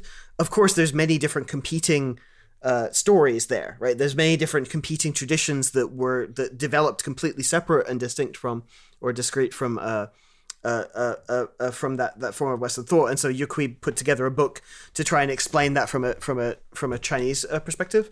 Um, and it is, I mean, it's just this great opportunity in a sense, right? It's just like you get hints of it when uh, in kind of like linguistic games, like you were just describing with your partner, but like you know to me that's that's also a great source of hope to go back to that point is that like on occasion i'm like okay i'm kind of stuck and locked i'm gridlocked let's say in certain uh, uh, no but it's true in certain ways of thinking i'm just like oh and then it's so refreshing at that point to go somewhere else and actually just be humbled by the fact that like you know the, the world is really big and that in actuality like perhaps it's more kind of a limitation of the like the software you're running Well, for than example, like the hi- material reality around you. for example, the Mm. in his book specifically, one example is like in um, Western kind of thought, it's like um, I think it was technology is given to us, and Mm-hmm. in Eastern thought, technology comes from. It's it might be the opposite of that. I can't, I can't remember, but just that ju- that very like fundamental kind of like concept. Yeah, totally. like, Yeah, yeah. Yeah, but one thing that I have to get into, I would not be true to myself if I didn't get into a little bit of a critique of uh, a cyberpunk Oh, here we go. Yeah. kind of. Oh yeah, great. It's the week of cyberpunk critiques. yeah, it's perfect timing. Cyberpunk 2077 is out. Let's do this. I love this. Yeah, Let's I wanna get waiting in- for this moment. I, we have to get into it a little bit because I mean, it, it like cyberpunk now.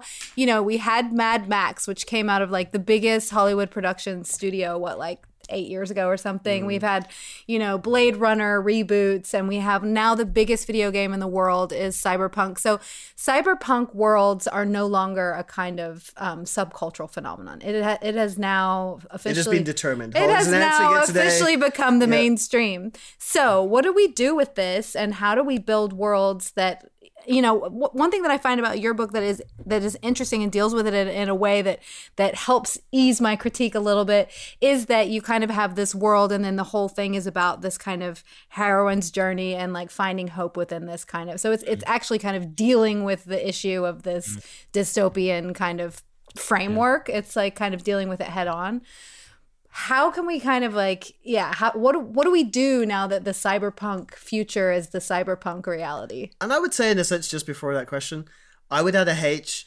I think that like Simon's book is somewhere in between the like cypherpunk to solarpunk axis. right and I could expect I've, I expect that the, in the in the future editions because of course it uh, not to no spoilers but the book uh, the open-ended the, ending the, the book leaves open the possibility for there being future iterations of it. I expect it would go toward uh, toward that in a sense. It's not you know like like many of the things that you're describing. I, d- I wouldn't characterize the book as like quintessentially cyberpunk in Agreed, that sense. yeah. In terms of like the thematic and the character development. and i'm sure But yeah, that was deliberate so let's yeah, get into yeah, it yeah, yeah. yeah, the, the the naming for me, I, I think one of the reasons why I also chose to describe it as like it's a cyberpunk city is like there are elements about it which is which I, I for me it's like the elements of cyberpunk that I enjoy, which is I when I think about like what kind of stories are being told today that that that is about cities that mm-hmm. that's that focuses on the city as one of the core sort of themes or character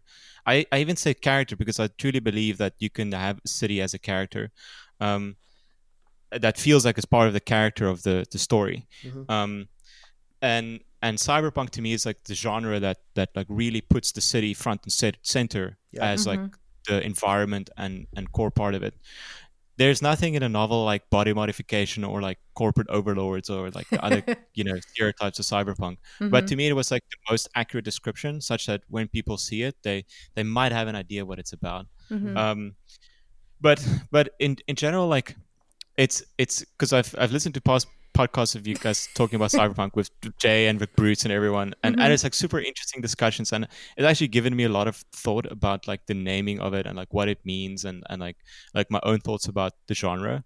Awesome. Um, and and one thing was interesting.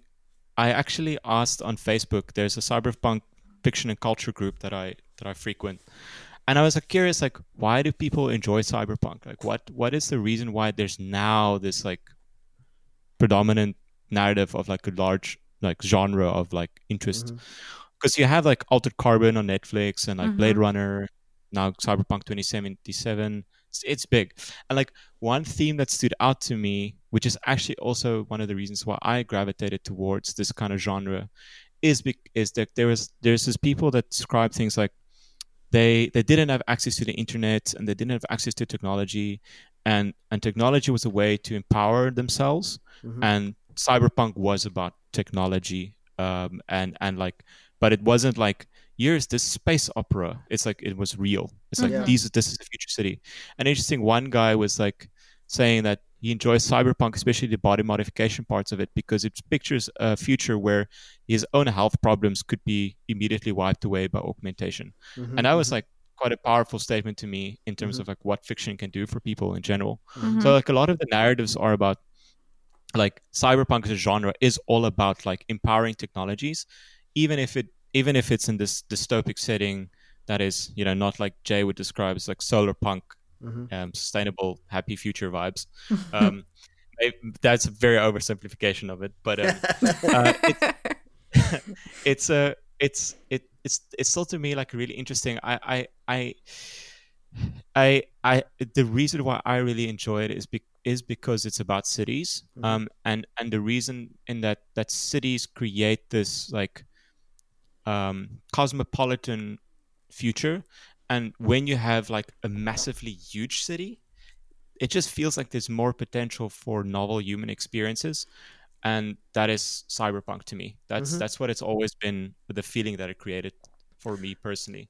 Um, but I also generally, I just, I also generally agree with the sentiment that sometimes, like at least cyberpunk today, is also largely about the esthetic mm-hmm. and mm-hmm. and and and not necessarily any more about the critique. You know, because like yeah. cyberpunk in the day was about it was about the modern era extrapolated. It's yep. like here's the 80s. This is what the future is going to look like if the 80s continue, yep. right? Yep. Um, and and I sometimes feel like if it's only about the aesthetics, then I feel like it loses some of its character. Yeah. Um, or, or, like reason why I feel like it's valuable in terms of fiction. It then it then it's just more like escapism, which isn't wrong in gen. It, it's not wrong, but I feel like s- the cyberpunk is a valuable genre. Also, posited questions about our future. Yeah. Mm-hmm. And when you look at Cyberpunk 2077, it's like this is this is just the aesthetics of cyberpunk it, mm-hmm. it doesn't ask new questions you know it's just it's just it's it's it's the same aesthetics that existed before um I, I've I haven't played it, but like if I've seen reviews and things like that, and and pictures and stuff. So it's like it has all the tropes, yeah. um, and and that that's that's where it ends. Um, but yeah, uh, but this more. Th- I I yeah. I want to dig in on this aesthetics a little bit mm. because I think this is really interesting. I think this is where my irritation comes in because I do think aesthetics are really powerful. And the issue mm. here is that the most powerful people in the world who actually do have kind of our future in their hands and, you know, have fully embraced the cyberpunk aesthetic.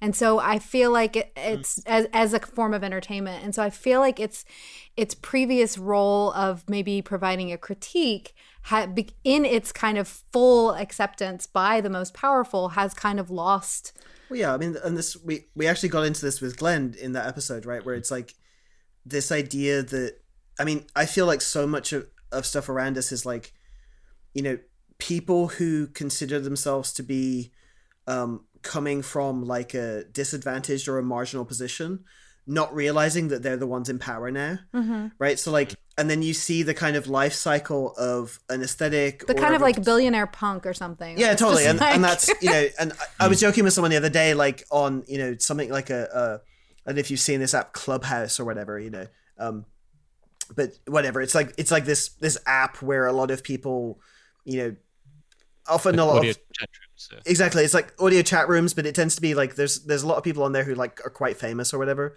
Um, and I went on there recently, and it was really confusing because you're like in this room with you know titans of industry like people who are like really successful like run the biggest venture capital firms whatever and you're kind of just eavesdropping on their conversation which is, a novelty. Um but the entire tone of the of the conversation i was like you guys don't realize you're the ones in charge. It's so strange. You know well, they were kind of moaning about things they're, they're moaning about activists and about you know politics and and yeah. and the government or whatever and you're like you're the government. Like you're making all the decisions that determine yeah. people's lives, you know, but they, but yeah. but that hasn't quite you know, and so I mean, and this is kind of almost like a postmodern conundrum, right? Where you're like, mm. you know, people of, of that generation who define themselves as like breaking the system or changing things, the the mm. narrative hasn't quite caught up yet that these are actually the most powerful people, and that invariably newer ideas that happen now on small you know, on the margins of culture, invariably, most likely in 20 or 30 years, you'll have someone on like, yeah. probably won't be a podcast, someone being like, God, I'm so sick of these fucking I mean, interdependence people. I, God, whatever, you know, it's like, it, it's just the cycle. These things cycle. I'm, I, I'm like constantly afraid that like stuff we invent now is going to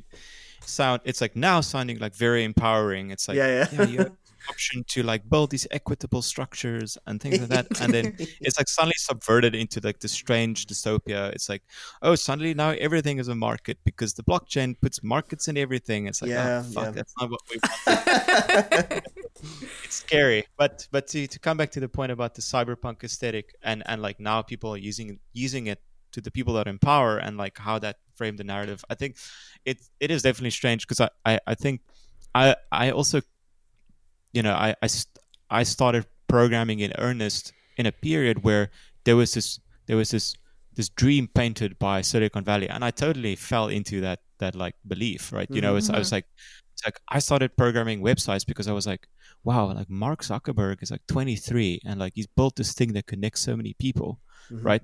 And then suddenly, like 10 years later, you're like, oh shit, we connected all the people in the world. This is a chaotic mess, right? and, like he's maybe not the best person anymore to be to idolize. Yeah. Um, and but but there was there was a period where like there was a strong belief that like, wow, like we can contribute, and and it also came from the fact that like I didn't, you know, being in South Africa, it's like I didn't have to be in Silicon Valley to to mm-hmm. build something that the world uses. That was so empowering in terms of technological narrative like i could build something here and like it could become popular mm-hmm. um, but then suddenly the world changed and correctly so like suddenly all these things that we built that we had so much dreams for like suddenly became like much more nefarious mm-hmm. um, and and that's that's that's just the nature of things you know i think that that's also going to happen with the blockchain i mm-hmm. believe mm-hmm. it's yeah. like it's like inevitably it's going to be used for like very malicious negative purposes it's already happening you know mm-hmm. it's like suddenly in venezuela you have like dictators like using erc20 standard and, and i'm like i helped create that and i'm like mm-hmm. this is making me really uncomfortable mm-hmm. yeah. it's like it's like but but there are people that are using it that are actually ha- have you know built lifestyles for themselves and that makes me feel great. And I think that's always a conundrum with technology. And I think, you know, people that, you know, designed the, the, you know, the, the atom bomb or whatever, it's like the same kind of like, not at that scale, obviously, but yeah. like there's always this, this double-edged sword with technology. You know, you know it can always be used for good and always be used for bad. And to come back on the point of this of cyberpunk, I I, I enjoy s- s- cyberpunk that also posits questions. That's that's not just about the esthetic mm-hmm. and it is definitely strange to me to see like you know um, if people in power that design trucks that have specific names referencing the genre. hmm. Yeah. We'll have to we'll have to uh, do some research to see I, who you're talking he's about. South African, so I actually know him personally. yeah. Oh, there you go. Yeah. Yeah. Just call him up, I please. Can't say his name. Yeah. yeah. Um, that's funny. God, so many South Africans. Uh, yeah, no, no, you're, you're, no, you're right. Actually, there's um a friend of ours, Cade Diehm, who uh, wrote a really great piece. I think it was called Weaponized Design. It was a few years ago, but it was it was talking about these points where I forget the exact examples, but you know, it's like you know when when Nokia invented these cheap burner phones that like were super robust and you know uh, had these Bluetooth capabilities, etc. Right, like you know, all of a sudden the cost of communication for so many people globally decreased. There's all these remarkable benefits um, to these cheap to these systems being made, and then you know there are also examples of like the Taliban using them to detonate bombs. You know, that mm. all of a sudden creating these new standards for doing stuff. Yeah, there's always ways to do. Um, there's always negative things that, that that can occur that can occur there, but but I guess I guess part of the challenge with some of the cyberpunk stuff again is like, you know, everyone enjoys the like I mean, everyone enjoys the villainy. Like I enjoy the I enjoy the guts and the and the weird stories and the intrigue and the Machiavellian stuff, you know. But but it's when when you, you know, that that eerie moment when you look around you and be like, oh, you're not enjoying this as a story. Like you, you guys take this more, you guys take this seriously. Like you actually want to live in a world where you need an armored truck to drive around your neighborhood. You know, it's like I enjoy that in a fictional context because you know, sure, like it's entertaining, but like what really? Like, um, you know, th- those are the points where it starts getting a little, a little sour. Yeah. Yeah. Or, or those I, people who are designing like the future of transport, you want for their fantasy to not be a kind a kind of like armored vehicle fantasy. You yeah, want it totally. to be a yeah, yeah. yeah yeah. No, there's there's definitely some parts of it which is like let's not go there. But there are parts of it which like I would actually like to live in some of these places. I think particularly in terms of like it always feels to me it's like a diverse and like very cosmopolitan and yeah, like totally. these like hidden holes of like places to be any human you want to be. Mm-hmm. that that always that that's always like a painting of cyberpunk that I enjoyed. It's like this very in Foucault's I think it's Foucault. It's like the heterotopia, this mm-hmm. this this other space of otherness, which mm-hmm. is yeah, yeah, yeah. where where we can we can be whatever we want to be. Um, yeah, totally. And like the, I mean, but a lot of it is also designed specifically after Hong Kong, which is like one of my favorite cities in the world. Yeah. I mean, there's that's still a magnificent city, and there's like really wonderful aspects to that city. Yeah. Oh, yeah, we're, we're, like lamenting not being able to travel right now. it's so cool. I know. Oh, I've been I've been literally watching during this whole period. I've been stuck in South Africa. I've been watching like YouTube videos about Japan, and I was just like, "Yep." I really enjoyed being there last year. I was there for a month. I just really want to just walk again and yep. like just see this this whole country. We've been watching uh, food YouTubers, which is kind of embarrassing, but it's true. No, it's true. It definitely, it definitely curbs the wanderlust, though. That I like. I kind of yeah. understand it now, where you're like, you have these weird, like, cartoon-faced people who are like, mmm, like, like with their big eyes in the screen, and you're like, yeah, I kind of feel like I'm eating with you in Mexico right now. Like, sure, yeah. it sounds like um, what's the guy Phil with uh, somebody feed Phil? I don't know if you watched that I think we've we I think I've, we have passed through him at some point. yeah, he's like super enthusiastic about food. It's just like there's always like giant expressions on his face and just loving all the food. I think Holly could do that. I couldn't do it, but Holly has a face for YouTube. You I'm, could definitely do the like ah. Like, yeah, but I don't like all the weird animal part foods, and that's what they really like. Oh yeah, true. This. You'll be like, yeah, I don't Holly's salad channel. Nobody wants to watch Holly's salad channel. hey, you never know. You never know. never know. Yes. Well, look. So we we have taken up a bunch of your time, and uh, you know, is there anything else that you wanted to discuss before we uh, before we depart? Mm. Did we miss anything crucial, or uh, you know? Um, I mean, wow. I think there's there's a lot of things I I I, I think you know. like I've listened to all the podcasts that you guys made, so it's like there's so many interesting things I want to talk about. But maybe maybe at a time when I can come to Berlin again, and then uh, we can sit. Well, down that definitely has to happen. I, well, I also have to shout you out because you uh, went on Twitter and proposed that you know an interdependence uh, gathering of some kind would be Summit. Yes. summit and and I have to say like yes I mean the the it's funny we thought we thought about not quite in in the framing you were you were you were describing but um we've been actually uh, clandestinely kind of working on um a small space here um uh, during lockdown with the idea being that maybe after lockdown we'd be able to, to do some of these things live. That was kind of like a little goal of being like actually it would be really cool. Speaking of, of japan actually like when you walk through tokyo and you can see certain shows happening from the street Oh you yeah, know on the side, yeah. Mhm. and it was like, okay, we're not in Tokyo. It's nowhere that cool, but like,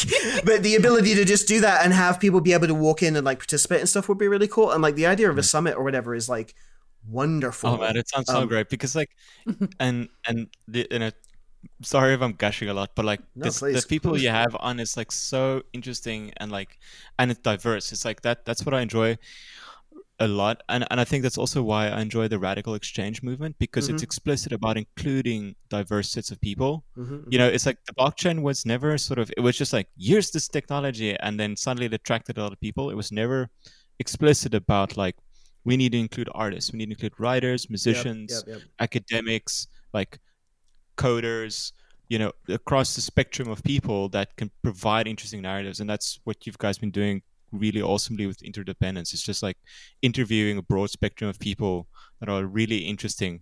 I like I almost always like as you said before, afterwards go like Google a bunch of stuff and read more. That's right. That's But- nice. That's really kind. a- Thank you. That's really kind. yeah. Well, I Um, have to say, I would love to speak for like an hour just on the ERC 20 token. I mean, I really would encourage our audience to um, check this out. It's like a pretty insane. Yeah, I mean, it, Concept. it would be I, honestly. we kind of just ba- I, barely actually dipped agree. into I mean, I think it. that like it, it it's It- it's worth it the warrants like two hours. well, yeah, it's worth a conversation just to like talk about the history of that. You know, like the mm. like the conversations and the debates around these things that like you mm. know over time.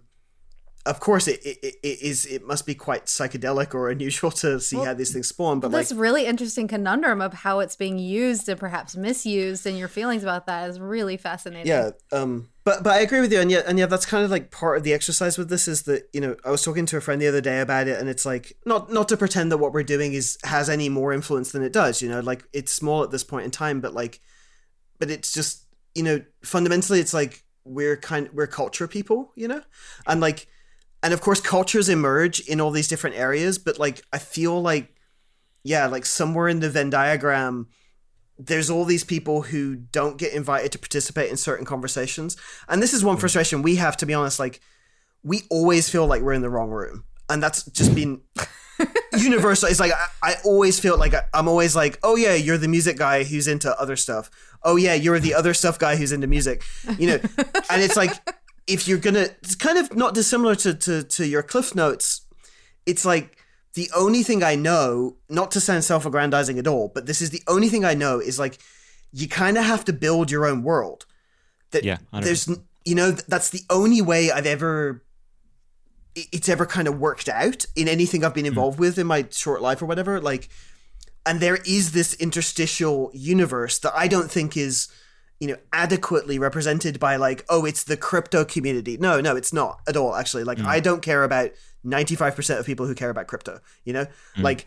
I don't care about 95% of people, to be honest, that care about music, probably, mm. you know, but there's like, there's a 5%. You don't care about the same things as them. You wouldn't say you don't care about them. Oh, no, yeah, That no, I- sounds, I- no, I- sounds no, really cruel. I, I didn't mean that. No, I didn't mean. No, I didn't mean. I don't care about the same things as them. Is that, that's what I meant. That's what I meant. Um, but that's the point. Is that you then have to like smudge these things together, and over time, you know, and of course, also giving credit. You know, our friends at New Models, for example, I think are also uh, pushing on this. Our friends at Trust here, who like, you know, there's there's a lot of people. There's a lot of different people working in this kind of area, and and to me, it's like, again, in like 30 years time, looking back, I'll be like, oh yeah, like, you know those those are the communities that ultimately will have contributed to something uh, uh, oblique. You know, that, and that's that's Mm. generally how this stuff happens. But you have to kind of like work at building it. You know. Yeah. No, I that's it, if it's something I've learned of the past few years of doing a bunch of stuff, it's just yeah, you have to build your own world, uh, and and from the granular level to like actually writing a world and a story to to actually building the the people around you, you know, and the movement people around you, and uh, like a key point of that was like some of the stuff I've published over the years, like ideas and things like that. When I look back at some of the documents, like the people I thanked, then then it's like here's this new idea and then at the bottom it's like i sent it to like 30 to 40 people Yeah. and it's like that i, I don't see how else you should be doing things Yep, you know yep. it's like you you build your own world but but it but it's but it's about like bringing people along with you you know Of course, yeah. I mean, and that's the great joy of it, right? Is like the because again, the, I I mean, that's one thing with music stuff. We've how long had these conversations is like I've never understood being protective over, you know, like like protective over information in that way because you're like you gain mm. so much more through mm. attributing people and like getting to know people. I mean, part of our exercise is not just this podcast, but like years before is like one of the great benefits of the internet was being like, whoa, I read this insane thing. Like, I want to know this person. You know, not mm. for not for personal gain in like a climbing kind of way or something. It was just more being like, whoa, mm. like this guy's smart. Like this person Yeah, has. I- you know that and that's that's the joy of this stuff and and again the joy of music or any culture thing is like you do i want to enter a room with like other people who excite me you know Yeah, hundred percent. And it's like good example of that. It was like because of interdependence, like uh, like Jay Jay Springett's solar punk thing, and I like read all the stuff he's written, and it's just incredible writing, and Mhm. and like we sometimes talk on Twitter about various ideas and things, and I'm like, this would not have happened if you guys didn't do the podcast, and That's this is amazing. really really awesome. Yeah, Jay's great. I'm Jay's glad you're in special, touch. that's that's really wonderful yeah no jay's jay's on another on another planet it's a good one it's a good planet He's terraforming another planet. yes jay's definitely yeah no i'm also glad because jay's been like ramping up his writing recently he's definitely like Yeah. inspired at the moment which is really wonderful Hmm. Um, so I mean, I guess the uh, you know the, the the question we have to ask. What does Marxism mean to you? No, I'm just kidding. That's out of left field, pun intended. what does interdependence mean to you, Simon? Huh, such an interesting question. Um, no, but seriously, like all the times when I've, because like during this lockdown period, I've actually started walking a lot. Um, Mm. and and like obviously you guys have been like good companions, like listening to all the podcasts and like all the like every time like when podcast ends and I'm- then the question lingers like what does interdependence mean to me? and I, I, I think about it trying to um to not look at the beautiful ocean that you don't, guys don't have and the beautiful sunset All right, all right. um, no, I, it's a, it's, it's, I, I, you know, if for a long while I thought like I don't necessarily have anything particularly different to add than what's been said before in terms of, you know, this what I've said on this podcast, uh, you know, puts that into perspective of like the value of like inter- interconnected systems and, Mhm. and like working with people, like sending documents to 30 to 40 people to get their feedback on things, Mhm. to helping others. I, I think that that isn't different to what's been said before. But there was a, a book I recently read, and actually like sort of a research area that I've recently been reading up on, which I found was quite interesting as a good answer to this question. So I've been reading a lot on information theory, Mm. um, which is like Claude Shannon and and all these uh, interesting scientists. And one of the interesting things about um, information and and the history of information is that there was a period where it was a novel thing, right, to write a dictionary. Hmm. Right, there was this period where it's like the first person. There was this first person to write a dictionary, Mhm. and then there was this concept of like we're using words to describe words Mhm, and mhm, and that that to me is like a good encapsulation of interdependence mhm. is like it's like we can only define ourselves by others around us like Mhm. there is no i in like the broader system it's like we can't it's just the system is us because when you look at it something like words and language like we use language to describe language and in the Mhm. same way like we are people only through other people Mhm. and another cliche of that is like also the concept that comes from South Africa is the word Ubuntu, which is like hmm Mm-hmm. encapsulated in, in the saying that we are people through other people. So Mhm. I think that that's my contribution to That's great. eternal That's a great, a great is. and prophetic contribution, I'll say. Um, because we, yeah. Anyway, we're trying to get someone on. Um, there's someone who is working, I believe, with Harvard, who they they are thinking about publishing something called the Declaration of Interdependence. Um, and one of the group published this amazing uh this amazing book or like a paper about ubuntu and specifically machine learning policy. Um and i've been really trying to get a hold of him because i so yeah so uh, uh, uh, uh, keep your eyes and ears peeled for more ubuntu conversation um There's also some synergy between what you said and what Glen's answer was. He talks about this a lot in in regards to kind of like data sovereignty, how no single data point is bel- can really belong to one person because it's all always a relationship In kind of reference. point. Yeah. Yeah, exactly. Yeah. yeah no it's true it's it's a it's a like an intersubjective thing you Exactly. know uh, we didn't get to talk about those stones oh i really wanted to Oh, talk the about Yap- yeah the Yap stones speaking of intersubjectivity or whatever but like um that's maybe for another time i was like absorbed by that like i want yeah um uh anyway sorry Google it. Go Google it. Google Yap Stones. Yeah, it's amazing. Um, yeah, no, that that's a it's it's a it's a beautiful it's a beautiful answer, and like, and yeah, like the the you know, laying the like laying that protocol or whatever, which is another really flexible word, right? Like, like you need some kind of a map to be able to build to build ideas or concepts on top of. Um, Mm. Yeah, I'm I'm I'm ranting now. Um, but uh, uh, yeah, Simon, like this, This is was uh, fun. yeah, it's been really wonderful, and I I genuinely hope we get to hang uh, IRL. Um, Yeah, once definitely this looking forward to nightmare that. is is is over. Um, yeah, and uh, I don't know. Thanks so much for spending time with us, and thank you. Thanks for putting this book together. It was really fun to. Uh, yeah, it's been really fun to spend time with the book this week, and like. Oh, we didn't it. talk about the album either. God, there's a Oh there no, was a lot so to cover. there was so much. Um, and I Because I did want to tell you that the um the China Miéville um city in the city apparently he was listening to a lot of Burial that makes when sense. he wrote that, and I feel like you Oh, should wow. read that book and listen to Oh, then I could see it. I could see the city from that music. Oh, exactly. yeah. yeah no it's it's a uh, uh yeah it, it's it's been really fun and of course like uh the the the subtext of course with you know uh, uh you being flora in in attempting to be a, this optimistic nihilist was also very nice i feel like I, I got to know you a little better through reading it so um Thanks.